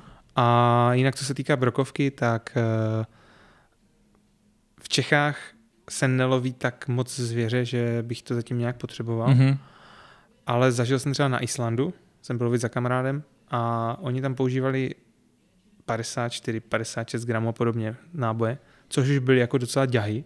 A když jsou tři lidi vedle sebe s automatama a valej tady ty 50 gramáže, tak to byl rachot takový, že jsem si potom trhal kapesník a rval jsem si ho rouší. Takže oni se na mě tak jako dívali. Ty nemáš sluchátka ani špunty? Ne, na co? Hm, uvidíš. A viděl jsi. A proč, Ano. proč to tak bylo? Proč používají takové gramáže? Uh, nevím. Já třeba lovím dvacítkou v Čechách, ráží 20 a používám standardně nějakých 32 gramů, což je vlastně ve 12 bude 36, ve 20 32, když budu chtít nějaký super magnum, tak se dostanu na 36 úplně stejně. Mhm. A když jdeme lovit, tak třeba na husu se používá 3,5 mm a víc. Oni používali do 3,5 mm, ale o to víc gramů. Zajímavý přístup. Mají trochu jiné, jiné způsoby toho lovu, že třeba le, letěli jako. husy a já bych řekl, no to bychom u nás úplně normálně stříleli. A oni řekl, to je vysoko, počkáme, až budou níž. Jenomže jich je tam tolik, že oni potom níž budou. Mhm. Takže jako jsou, je, je Přitom to jiná, řekl, že- kraj, že- jiný mráv. No. Přitom by to řekl že člověk, že to poletí rychlejc. Hlavně je jich tam víc. No jasně. Uh, Jiný krajný mrav, ano. l- lovíš teda dvacítkou. Ano, Proč lovíš dvacítkou? protože je lehčí, líp se nosí. A už jsme to naťukli před, před natáčením. Uh, nemáš jakoby problém s tím, že by tam bylo mít broku, něco takového, co se říká, jak že o jsem- 12. Jak jsem, jak jsem právě teďka říkal, že používám nějakých 28 až 32 gramů a ve 12 bude 32 až 36, takže jako dobře, tak když se budeme bavit o té nižší a, a vyšší hranici, tak 32 gramů ve 12 anebo 32 gramů ve 20. Jasně. A ten, ten mrak těch broků je taky podobný na To je velikost? trošku, trošku jiné, no. Tam vlastně tím, že ta trubička je tenší, tak to, ten, to krytí je jiné. Mhm. Ale to už je zase druhá věc. Jasně. Dosáhneš dál teoreticky, protože to zahuštění je tam. tak nebo ty jako máš dostatečnou tam větší. přesnost, tak si to můžeš dovolit. No hlavně je ta puška lehčí. A, eh, z toho historického hlediska, tak vlastně většina, většina zbraní byly 16, že jo? 16 dřív to byla jakoby ta nejprotěžovanější ráže. Od celé bylo tu Red and Black, papírové patrony. Eh, Některé zbraně s jinými náboji ani nefungují, konkrétně. 65 no, v komory vlastně staré Jo, automaty. ano, dv- eh, 1665, přesně tak. A i pak, pak 20, 12, 65. 65, A já ti 2065. řeknu asi strašnou blbost. 16 Lancasterka. Neřekl jsi blbost. Jo, pohodě? No byli, jasně. Super. Taky, taky 1665, hodně to Já ne... jsem trošku historik, dělám, dělám toho trošičku. děláš, hodně, no. No, 16 Lancasterka. 16 šla vždycky mimo mě. mě. Lovil jsem s tím asi dvakrát, Mhm. možná třikrát, ale tu ráž bych si nikdy nevybral. Bez ohledu na to, že třeba u nás je úplně mrtvá, jo? Mhm. nebo umírající, jo, jsou pořád. Víceméně, no. Ty tak- dvacítky, ty dvacítky Dvacítka, jsou jo, ta, ta, ta si jako. myslím, že má dokonce jako boom, mm-hmm. že, že je to čím dál víc populární, ba, co víc už začíná být populární 28. Jo. A ve světě, ve, ve světě, třeba v Itálii, kde je vlastně ta tradice toho lovu s brokovnicí daleko větší, tak tam ta 28 frčí. A u nás- 410? Um, Zhůvěřilost? mám kamaráda, co používá 410 neuvěřitelné, co s tím dokáže střelit. Když to slyšíš, tak to zní jak kapslovka. Aha. Vůbec by mě to nevadilo. Třeba někde OK. v Bažantnici bych si to dovedl představit, že prostě nosíš na rameni takovou dětskou hračku. Ne, není to těžké, pohodlné, příjemné. OK, Nemám s tím vůbec problém. OK. Tak Ale- zpátky k dvacítkám. Ale, ale je problém potom nakupovat munici. Selier to dělá, ale jede se to v malých sériích a test té munice potom prostě já bych s tím problém asi neměl, ale spousta lidí, že by si tu náš koupili, tak by potom naháněli různě střelivo. Hmm. Hodně třeba prodejců to nebude dovážet, eh, protože to není... Přesně, není to tak rozšířené, tak oni, to na oni by drželi prostě to Hmm. pro jednoho člověka. To mně přijde, že z toho by se dal vymyslet nějaký dobrý vtip o brokařích. Že jako, já už nejsem na šestnáctky, já jsem na dvacítky. Já když jsem, když jsem přijel do, do, na ten Island, tak jsem jim říkal, že lovím jako dvacítkou a ona mě, are you sissy? Co to jako znamená? Jako, jako jsi gay? ne, proč?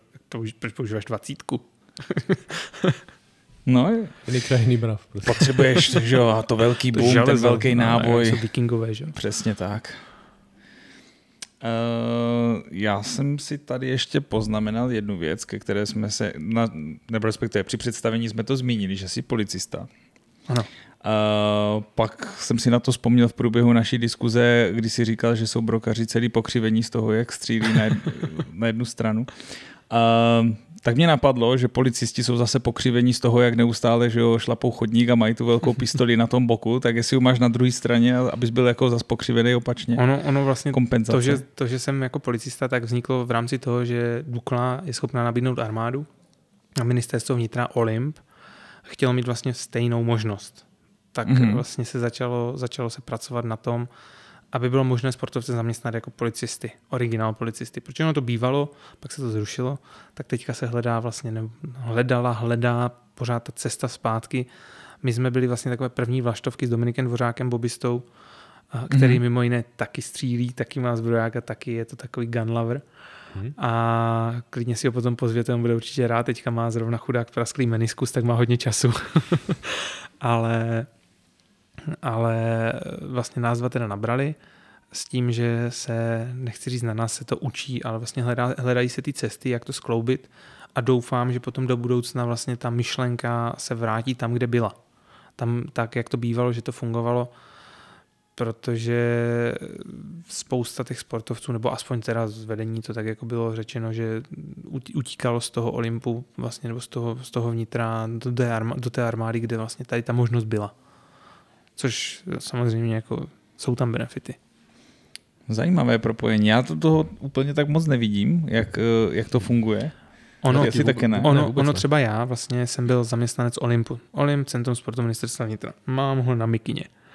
A pořád jsem s ním zůstal, zůstal spojený, že vlastně třeba za zajištění materiální podpory a tak dále je pořád z Olympu, ale přešel jsem vlastně pod jinou, fi- jinou firmu, jinou ceřinou firmu velké firmy, ministerstvo vnitra. Mhm. Vlastně policie a Olymp jsou obojí dvojí firmy ministerstva vnitra. Takže ta moje tabulka vlastně není to tak, že by jsem se přiživoval někde na policii nebo tak, ale vlastně ta moje tabulka, kterou jsem měl na Olympu, tak se mnou odešla na policii. že jenom se vlastně změnila firma, A které jsem V rámci, hol, v rámci holdingu Je- to prostě přesně, rámci jaké, ministerstva jaké z toho plynou tvoje povinnosti? Změnilo se něco v tomhle smyslu? Máš uniformu? Teďka mám nově. Máš novou uniformu? Teďka mám nově uniformu. To jsme vzít. Takže na, na, plesi, na plesi chodíš normálně. Říkal jsem ženě, že to je vlastně jediný oblek, co mě teďka sedí, no. Ale spíš uh, povinnosti moje jsou takové, že musím dobře reprezentovat. A samozřejmě musím si dávat i trochu pozor na pusu, protože nemůžeš úplně říct, co bys chtěl. Třeba i co se týká toho Instagramu. Někdo tam něco dá a říká si, že to je v pohodě, na druhou stranu taky to může být problém. Ani si to nemusíš uvědomit. Ale co se týká té mojí cesty vlastně na policii, tak vlastně jsem musel projít úplně standardním přijímacím řízením, tak jak všichni. Mhm. Psychotesty, fyzické testy, zdravotní prohlídky, tohle všechno jsem musel absolvovat. A co se týká vlastně základní odborné přípravy, tak eh, ta zákon umožňuje ji neabsolvovat, protože pro nás by momentálně byla zbytečná. Na druhou stranu, pokud bychom měli pra- eh, pokračovat vlastně v té práci policejní, tak bych si ji musel dodělat. Mhm. Ale byla by prostě už zaměřena tam, kam bych směřoval, nebo, nebo by to byla Jasně. standardní zobka. Těžko říct, ale tu bych si musel dodělat. A další věc, tak třeba teďka nás čeká služební zkouška. Musím se na ní naučit. Není to tak jako, doufal jsem v to, že to bude nějakým způsobem jako jednodušší pro nás, Vině to. ale, ale není to tak, prostě dostali jsme sbírku zákonů, dostali jsme okruhy a prostě učte se. Jo, a co tam je všechno? Je tam právo, jak říkáš? Čeká zákonů? mě to, takže jako ještě to úplně nemám v hlavě, protože Mhm. jsem se dozv- dozvěděl, že to budeme dělat teďka relativně nedávno. Mhm. Ale, ale je to de facto vlastně zákon o policii, Mhm. pak je tam, pak je tam nějakým způsobem jako zdravověda, první pomoc a tady ty věci. Jasně. A to, to jsou vlastně všechno věci, které běžný policista všechny musí znát a používají denně. Já se je budu muset naučit prostě na tu zkoušku, protože já je denně nepoužívám. Bude takové to, že budeš muset říkat, že eh, všechno, co řekněte, může být použito proti vám a tady tyto věci. Třeba to tam někde bude, no. Ale jinak, jinak, co se týká povinností, tak moje povinnosti vlastně se v podstatě nezměnily. Jestli jsem byl u Olympu nebo u policie, ale změnilo se, změnilo se vlastně pár věcí okolo. Jo, že třeba už jenom to, že jsem policista, tím pádem, i když jsem v záloze či ne, převelen na Olymp, tak eh, musím, musím vlastně se řídit podobnýma, ne že zákonama, ale podobnýma pravidlama, jak se řídí každý jiný policista. Že pokud prostě by k něčemu došlo, tak musím pomoct. A kdybych nepomohl, tak je to dvakrát horší, než kdyby to byl běžný občan. Kdybych udělal nějaký přestupek, třeba v autě, tak eh, policista je penalizovaný víc. A, musí být penalizovaný. Bere se to jako přestupek vlastně v práci. Jo, že to je Mhm. kazeňský Oh. přestupek. Takže jako zdědil jsem vlastně díky tomu povolání spoustu, spoustu těch jako nepříjemných věcí, ale na druhou stranu to jenom člověka nutí být víc, víc jako člověk, no, víc slušný. Jako No. no. tu, tu první změnou bych asi nějak jako bagatelizoval v tom, že prostě pokud je člověk asi normální, tak prostě pomůže. Jako. jasně, jasně. No, že to jako ne, že musíš, protože si to, ale tak z mého pohledu, pokud jsi normální, tak prostě Tak ono jsou jako. ještě, samozřejmě bavíme se, pokud se bavíme o nějaké nutné, nutné pokud se bavíme o nějaké zdravotních věcech, jakože nějaká pomoc, Mhm. první pomoc, tak to samozřejmě. Ale potom jsou i věci, že jako bys měl zakročit, jako pokud se to stává něco protiprávního, nevím, jak bych zakračoval, jo? maximálně bych tak mohl zavolat na 158. Protože já jsem policista takový jako Jo, a, sportovec. ta, a takhle je to furt, je to furt lepší, jako že než nic samozřejmě. Jo. Že, že jako, jo, protože častokrát se stává při těch, při těch situacích, že si všichni řeknou, že to udělá někdo jiný. A, Ano. a neudělá to nikdo. No, tak jako Bohužel. tohle může udělat ten rozdíl, že a tohle může vyřešit třeba situaci. Takže já bych to vůbec, eh, tam to bych bagatelizoval, že, že bys jako, že, že jako musíš, ale na druhou stranu, tyjo, pokud je člověk ducha přítomný a jak říkám já, tyjo, aspoň nějak normální a, a jako vychovaný v nějakých hodnotách, tyjo, tak asi prostě, když můžu pomůžu. je to no. normální, vlastně No. to, měl bys dělat to, co je normální, to, co je správné. Ten druhý, to Bčko, co jsi říkal, to by mě trošku zlobilo, když, když tam někde jedeš 56, jo, a, a ne, nepřijde pěti kilčo, ale přijde trošku víc. Ty vlastně, oni, když tě, když tě kolegové zastaví, tak ty musíš se prokázat, jako že jsi policista, Mhm. nemůžeš to už zatajit podle nového zákona. Jasně. A on vlastně ten přestupek pošle tvému nadřízenému, který ho projedná a musí tě potrestat. Není to tak, jako že ty, ty, ty, bu, bu, bu, ale Musíš, Musí. Musí. Prostě, musíš jít příkladem prostě. no, tu pokutu ti musí dát. Hm? Není to tak, že bys dostal jako pokárání. Zajímavé. Hm. Jo, prostě A- vy, vymáhají, že musíš jít pří, příkladem, prostě Ano. no, musíš být. Mně to, mě to připomíná trošku to, o čem jsme se i předtím bavili, že i když jsi držitel zbrojního průkazu a pro tebe je to živobytí, uh, tak si musíš neustále přemýšlet taky nad tím, aby ti nebyl odejmut. Že jo? Když tě chytnou v, Ideálně. v, autě, v autě s alkoholem, když se někde popereš, tak prostě musí člověk přemýšlet nad tím, že to může mít pro něho i tyhle důsledky. Kolikrát, kolikrát jako tě to drásá, že bys strašně chtěl prostě se bránit, ale nejde to. No. Jo, i třeba, i třeba vlastně, já jsem studoval SEPS, speciální edukaci bezpečnostních složek, tady v Brně na sportovce. Škola skvělá. Pět let jsme se prali. A ne, že bych byl nějaký rváč, nebo že bych jako řekl, že se můžu jít prát do klece, ale není to ani tak, že bych vůbec nevěděl. Takže jako kolikrát by se si chtěl bránit, nebo prostě to fakt jako nemůžeš. Řekneš, ty já ho sundám tady. No, v podstatě. Jasně, no. Takové ty hrdinské, Jo, jo, jo. Ale, ale nemůžeš, prostě nejde to. Jo, jasně, pokud by to byla nutná obrana nebo krajní nouze, a, tak ale už jo, to ale je přece princip eh, bojových umění, že? To je učíš se proto, aby se nepoužil. to ovládnout.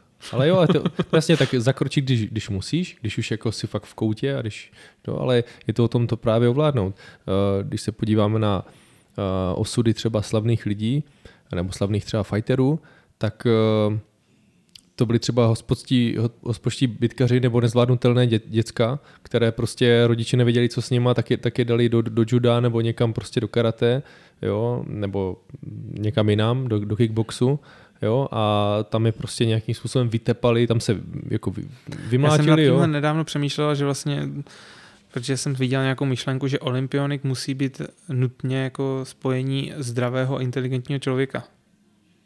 A tak jsem nad tím přemýšlel, že vlastně jako inteligentní být nemusí, říkám si, že jsem tam byl já.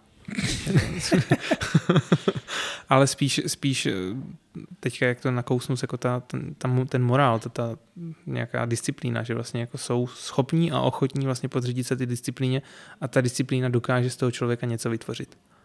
No, je to tak. To je to, co To nás ta- dělá lidi. To je ta disciplína i v té myslivosti, že si rozmyslíš, než to tam pošleš. Ano. Dis, dispiclína. Uh, když jsme bavíme teďka i o té obraně, nějaká krajní nouze a tak dál, uh, nosíš v civilu? Eh, Párkrát jsem si koupil nějaké pouzdro a tak jako, že bych začal nosit a vždycky mě to strašně tlačilo do špeku. Takže ne, Nepřekonal si. ne. Nejhorší je prvních pět let, pak už to jde. Říkal jsi, Pak, že, pak se ti na pupku udělá mozol, jo? Přesně. říkal jsi, s, eh, říkal s nám, že, eh, že si poslouchal eh, 11. epizodu s Kubou Marksem ze Zerholsters, Ano. tak eh, ten říkal, že právě musí si zvyknout. Jo, že překonat ten, eh, ten, tu nepříjemnost dočasnou a A ve výsledku si říkám potom jako zase, hm, na co. Párkrát jsem dával pokus, že jsem nosil nůž, většinou ho někde zapomenu teda. Ale mám takový malinkatej na, na klíčích, kterým otvírám každý den. Fakt normálně dennodenně to používám. Jsem si, jsem si říkal, dokud jsem nosil velký nůž, tak prostě čím to otevřu? A já, já mám vlastně nůž. Ale teďka je to, že hm, balík, vytahuji automaticky klíče, otvírám nožík a otevírám ho.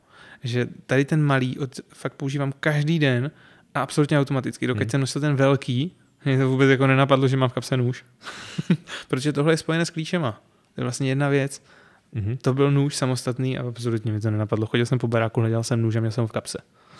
Takže myslím si, že bych to měl podobně i s tou zbraní. Mě ještě napadá jedna věc. Eh, Potřebuješ zbraň na klíče, tím si říct. Ideálně, no. nějakého Nějakého řetízku. Derin- Derringera, no. Ano. to budeš, co tam nahoníš ty o nějak. Než... No nebo jak bývají takový ty, takový ty malý, malinkatý Derringery do, do spony od, od opasku. To by mě vyhovovalo. Nebo- vystřelovací do rukávu. No, no, no do, do boty.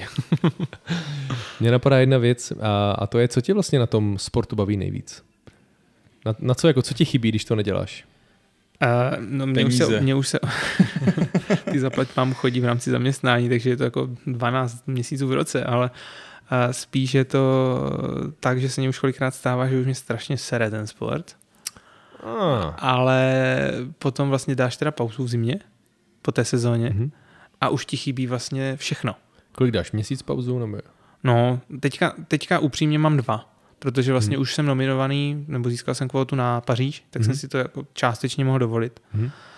A ono tím, že jsme se nominovali vlastně na to 6 let v kuse nebo 7, tak si myslím, že to tělo to i chtělo. Ale začne ti chybět úplně všechno. Střílením počínaje s tím samotným jako aktem střelby. Přes to závodit. Až po to, že někam jedeš a jakoby ten, ten rituál, ten rytmus, to, to všechno okolo. To, že někam cestuješ, to, že máš nějakým způsobem, že ano, přiletíme, máme ten den volna, potom máme ten trénink, potom jdeme závodit. Vlastně vůbec to fungování v rámci toho, toho co děláš, to Ta rutina. zaměstnání, fakt ti to chybí. Mhm. Takže jako není to tak, že bych řekl, že to mě něco chybí nejvíc. Samozřejmě, jo, dobrý, to střílení jako takové. Ale toho já nikdy nemám tak, že bych neměl střílení. Už jsme se bavili na začátku, že dobře, tak teďka jsem nestřílel skit, ale střílel jsem, že jsem chodil lovit. Nebo jsem střílel z pistole. Takže to střílení tam bylo. Na druhou stranu, chybí mě vlastně to všechno. Mhm. Je to tak, že když střílíš z jiné zbraně než eh, z toho sportáku, že, že žádlíš? Mm, možná žádlí ta brokovka, těžko říct. Mě to pak vrátí, že něco netrefím. Jasně. Ale není to tak, že bych jako přemýšlel, že ji podvádím s nějakou jinou zbraní, to ne. Hmm. A jak, jak jsi vzpomněl to, že, že ten sport je sere, tvými slovy? Občas, no. No. Na konci sezóny. Je, je to někdy. tak, že už je člověk jako pře, přežraný toho a že už... eh, A já si myslím, že to je stejné jak v každém jiném sportu. Že vlastně děláš to každý den, děláš to už několik let a pořád a dokola a dokola a pořád to neumíš. hm. Pořád vlastně jako dost to děláš a pořád jsi jako občas špatný. Ano, to je strašně frustrující, že si říkáš, dobrý, tak kolik je teda tam, kolik je tam mes? 100 tisíc ran? 200 tisíc ran? Už bych to měl umět, ne? No vlastně to pořád neumíš. Takže vlastně na konci sezóny, když celý rok trénuješ a pořád tam ty chyby děláš, tak už tě to štve, no. Jasně. To je nahoru dolů, jak v životě. Přesně tak. Uh, ještě, ještě jedna věc mě napadla. Kdysi jsem sledoval olympiádu a bylo tam právě střelba a teď myslím, že to byl dokonce skýt. Vyhrála to američanka, taková podsaditá. Kimberly Road? Nepamatuju si jméno. Uh, mluvili o ní jako o absolutní legendě, která prostě... No, bude Kimberly, no. Bude. Eh, která prostě ne, jakoby nemíjí, jo? že vždycky trefí. Mí. Já věřím, že, já věřím, že ano. Ale tenkrát, tenkrát vyhrála právě jakoby plným skóre, že ani jednou... Mhm. Mm-hmm. Ani jednou uh, To se povedlo dokonce se i Zuzce Štefečekové Slovence v Tokiu. mm-hmm. Nechybila. Jako na mě to udělalo tenkrát velký dojem. Na to, že já to nesleduju jako nikdy a narazil jsem na to víceméně Hmm. náhodou, tak tenkrát jsem si říkal, tak to je něco. Jako prostě těch, jestli to bylo rovných 100, 125. 125? No, těžko říct, která to byla olympiáda. Holky dřív mývaly 75 Mhm. a teďka mají 125, ale těžko říct zrovna, na kterou olympiádu koukal. Přesně nemám v hlavě, které, kde měla jako Kimberly teda ty placky, ale mám takový dojem, že jich měla snad 6 těch placek. Mhm. A ta teda dokonce měla placku jako jak na trapu, tak na skitu.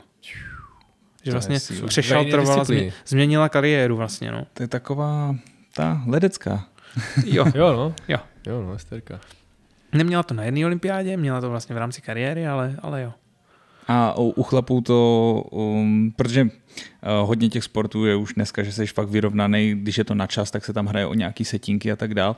Uh, a ty říkáš, že v brokové střelbě je to o tom, jakoby ne kolik trefíš, ale kolik, kolik, Kolik mineš. mineš, no. Přesně tak. Uh, na to, abys vyhrál, musíš teda mít, mít plnou sestavu ani jednou nechybit. Do finále jdeme tak, že jdeme od nuly. Mhm. Prochází tam teďka nově 8 lidí. Bývalo 6, teďka je 8, protože máme ještě semifinále. A do toho semifinále, aby se dostal, tak musíš střelit, dejme tomu, v průměru. Nesmíš jít pod 122 ze 125. Takže Mhm. můžeš, do, můžeš si dovolit udělat tři chyby za dva dny. Mhm. To znamená, že půjdeš pravděpodobně do rozstřelu s dalšíma pár lidma na rychlou smrt. Když střelíš 123, 124 nebo 125, tak pravděpodobně půjdeš do finále.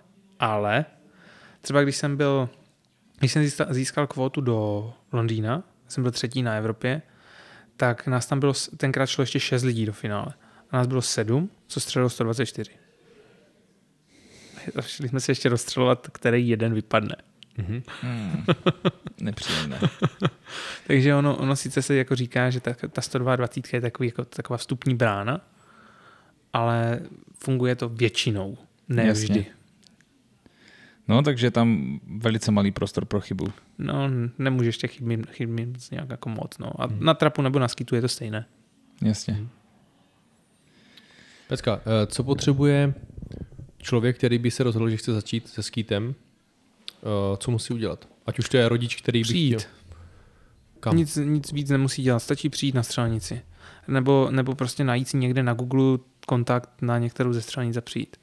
Mhm. My vlastně tréninkové centra, ty hlavní v Čechách jsou v Hradci, v Brně, v Písku, v Plzni, strašně bych na, na někoho zapomněl. A Ostrava? Ostrava není. Není tam nic? Ostrava není, svého času bývaly Budějovice, ty nějakým způsobem fungují, ale teďka, teďka to není zastřešené svazem. Pardubice ještě. A stačí si najít nějakým způsobem kontakt na tu stranici. I kdyby třeba nenašli a přijeli tam, zeptali se, tak ten člověk, co na té stranici bude pracovat, určitě jim ten kontakt dá. Takže jako pokud by chtěli s dítkem, tak určitě to jde. Pokud by chtěli sami, no tak přijet na střelnici a už prostě někoho najdou. Někdo se jich ujme. Jo, když už by si nedali ty práci, že třeba najdou mě na Instagramu, napíšou mě, což už se mi párkrát stalo, tak přijedu na stranici a zeptám se a on se někdo najde. A ide- se domluví. Ideální přijít už se, zb... no u dítěte vlastně to je hloupost. Jasně, že? ideálně přijít ze zbraní, s nábojema a s penězma, aby si zaplatili, k, Jasně. nabili si kartu a střeli sami. To je, to je samozřejmě ideál, ale, ale jinak eh, důležitá je chuť. Jasně, Hmm. střelba není, nevím, není to běhání, že si koupíš boty a běháš. Ten sport něco stojí, ale třeba pro děti, tak eh, vlastně dneska už ta, ten mládežnický sport je nastavený tak, že to jde, jde dělat i tak, pokud ta rodina není úplně movitá. Mhm. Jo, bývalo to dřív, že to bývalo poměrně drahé. Já když jsem začínal, tak vím, že taťka, nebavím se o tom, že mě koupil brokovku, ale dávalo to třeba 60 tisíc za rok. Hmm. Což v té době byla straš, strašná hromada peněz. To je určitě. Jo, i, i, dneska by to bylo ještě horší. Jo. Mhm. A i dneska by to bylo 60 tisíc za rok pro spoustu rodičů hrozně moc peněz. A, ale, ale jde to tak, že dostanou ty děti nějakou podporu, jasně. Něco do toho dát budou muset, nějaká tisícovka tam padne. Ale třeba už druhý rok, třetí rok nebudou dávat vůbec nic. Že vlastně to dítko něco málo trefí, dostane se do některé z těch skupin, které jsou podporované a jako dá se to. Není to tak, že by to ty, lidi jako sežralo, jak si jako spousta lidí myslí, že by to bylo jak golf, že ty, že ty klubové poplatky stojí nesmysly. U nás nějaké klubové a členské poplatky do svazu stojí dejme tomu 2,5 tisíce na rok. Není to Jasně. málo, ale není to ani až taková hrůza. Dá se to překousnout asi. Paráda. Stačí přijít, no. Mít chuť a nebát se. Chce ještě něco doplnit, Kajo? Nebo zeptat Nemám, nemám. se? Chtěl bys ještě ty něco závěrem dodat? Ně, nějakou message nebo někoho pozdravit nebo něco takového? Já si myslím, že bylo řečeno úplně všechno. Jo, mě ještě napadá... Kdyby ne, tak ať ti napíšu na Instagramu. Ano. Přesně, mě, mě, mě, napadá, mě napadá poslední otázka. A to je, jestli si jedeš svoje, nebo si máš nějaký třeba vzor. Ke komu se lížíš. Uh, já si myslím, že v rámci té sportovní kariéry se ty vzory tak nějak vyvíjely, že vlastně není to tak, že bych měl třeba jeden, ale potom v těch odvětvích a tak si třeba hledá člověk ty vzory, protože přece jenom jako nejsme neomylní a tak dále. Myslím si, že i ten nejlepší se má kam zlepšovat minimálně, že může porážet sám sebe. Mhm. A není to tak, že bych byl vyloženě odvislý od vzorů, že bych vysel na tom, že chci být jako někdo, ale spíš se snažím hledat na těch, na těch lidech nebo na jejich práci to, co by mohlo mě vyhovovat, anebo by mě to mohlo někam posunout. Takže jo, i ne. Třeba, třeba v Čechách jsme měli Honzu Sichru, se kterým jsem vlastně dlouhou, dlouhou dobu jezdil po závodech. Neuvěřitelně klidný člověk. Nevím, jestli na venek nebo i vnitřně, těžko říct, možná se nepochlubil, jak možná byl vnitřně nervózní, a neuvěřitelně klidný člověk a třeba od toho jsem vlastně do jisté míry čerpal takový ten klid na těch závodech. Jedenkrát jsme byli na soustředění a byl vlastně Honza Sichra, Honza Hůla jako státní trenér a já. A šli jsme tak eh, po, pod šikmou věží v Pize a říkám, ty to je když jde táta, děda a syn. Jsme byli vlastně takhle rozdělení úplně jako, takže do jisté míry Honza Sichra byl můj vzor. Na druhou stranu byla spousta zahraničních střelců, kteří byli fakt vynikající. A tam jsem měl taky spoustu vzorů. Tore Brovol svého času, nebo Ennio Falco, Ital. To byly takové jako střelecké vzory, ale ani ne jako po té stránce nějaké technické nebo tak, ale prostě oni vyhrávali tenkrát. Tak Jo, to byly a- vzory. A měl jsi tu čest třeba poznat, nebo to byl vyloženě Jasně, vzor? jasně. Jo. I, jsem, I jsem s nima střílel, i jsem je moc krát porazil. Moc krát porazil i mě teda. Asi, Jasně. asi víckrát, než já je. tak, takže to bylo jako takový ten absolutní vzor, že, že to byl jako mm, To skvělý jsou v střelec. podstatě legendy. Jo, ale že to byl třeba skvělý člověk i jako Ano, osobnostně a ano. skvělý střelec do toho My máme to ještě. štěstí, že vlastně potkáváš se s těma nejlepšíma a na těch závodech vlastně on by seděl takhle u druhého stolu, jo, že sedí vedle tebe a ty si za ním můžeš jít popovídat a on s tím nemá problém, ten, ten závodník. Ať je to třeba Vincent Hancock, který třikrát vyhrál olympiádu. Úplně v pohodě borec, prostě přijdeš za ním a pokecáš. To je výhoda našeho sportu. A úplně stejně to funguje tak, když přijde někdo z ulice, bude si chtít zastřílet a potká tady Tomečka nebo Liptáka, tak on se s nima prostě normálně bude bavit.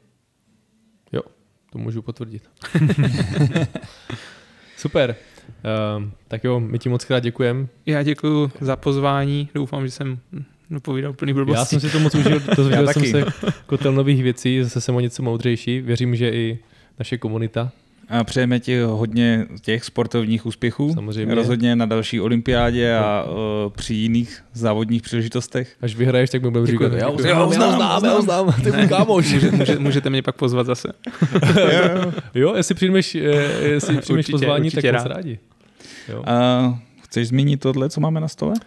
Uh, jo, tak eh, Czech Finance podcast to Teď, roste. teď, teď půjdu já ukazovat na kameru. Běž. Czech Finance podcast roste. Uh, my posledně jsme uh, vytvořili prototypy kšiltovek, na kterých budeme makat. Teďka máme nálepky. Tak se budeme snažit to dostat eh, na viditelné, veřejně viditelné místa, které třeba navštěvujeme, na nějaké střelnice a podobně. Máme dvě varianty, jedna je obyčejné logo trapné a druhá je s QR, eh, s QR kódem, to znamená, stačí si ho načíst a máte tam potom odkaz na Linktree a na všechny platformy, na kterých vlastně vysíláme. Taková, taková blbůstka. By the way, tady ty dvě už jsou moje. Tak, tak, tak, ty jsou tvoje. Jsou to ještě prototypy, čekáme, ještě nám vytisknou ty, ty pravé jsou, já jsem to stříhal, je to křívé, tak se omlouvám teda. Tohle je vysloveně prototyp, budou ještě trošku, Jo. trošku eh, drobné změny na Jo. nich, ale kdybyste nějakou chtěli, tak nám to dejte vědět a my se podle toho zařídíme Jo. a třeba nějaký přiobjednáme. Za follow pro mě, oni vám pošlou samolepku. To jsi to dobře zobchodoval teda. Hodně, hodně levně teda. jo, ale uh, ačkoliv bych nikdy neřekl, že to řeknu, tak uh, když třeba někomu řeknete, že jste slyšeli, jestli se vám líbila třeba epizoda, ať už, ať už tato nebo jakákoliv jiná, když to třeba řeknete někomu, ať si taky poslechne, my budeme rádi, dostane se to mezi lidi a samozřejmě sledujte uh, Kubu Tomečka, sledujte Czech Finance podcast a, a buďte dobří. Buďte dobrý, Jonas Partne. Ahoj. Tak jo, Ahoj. čau, čau.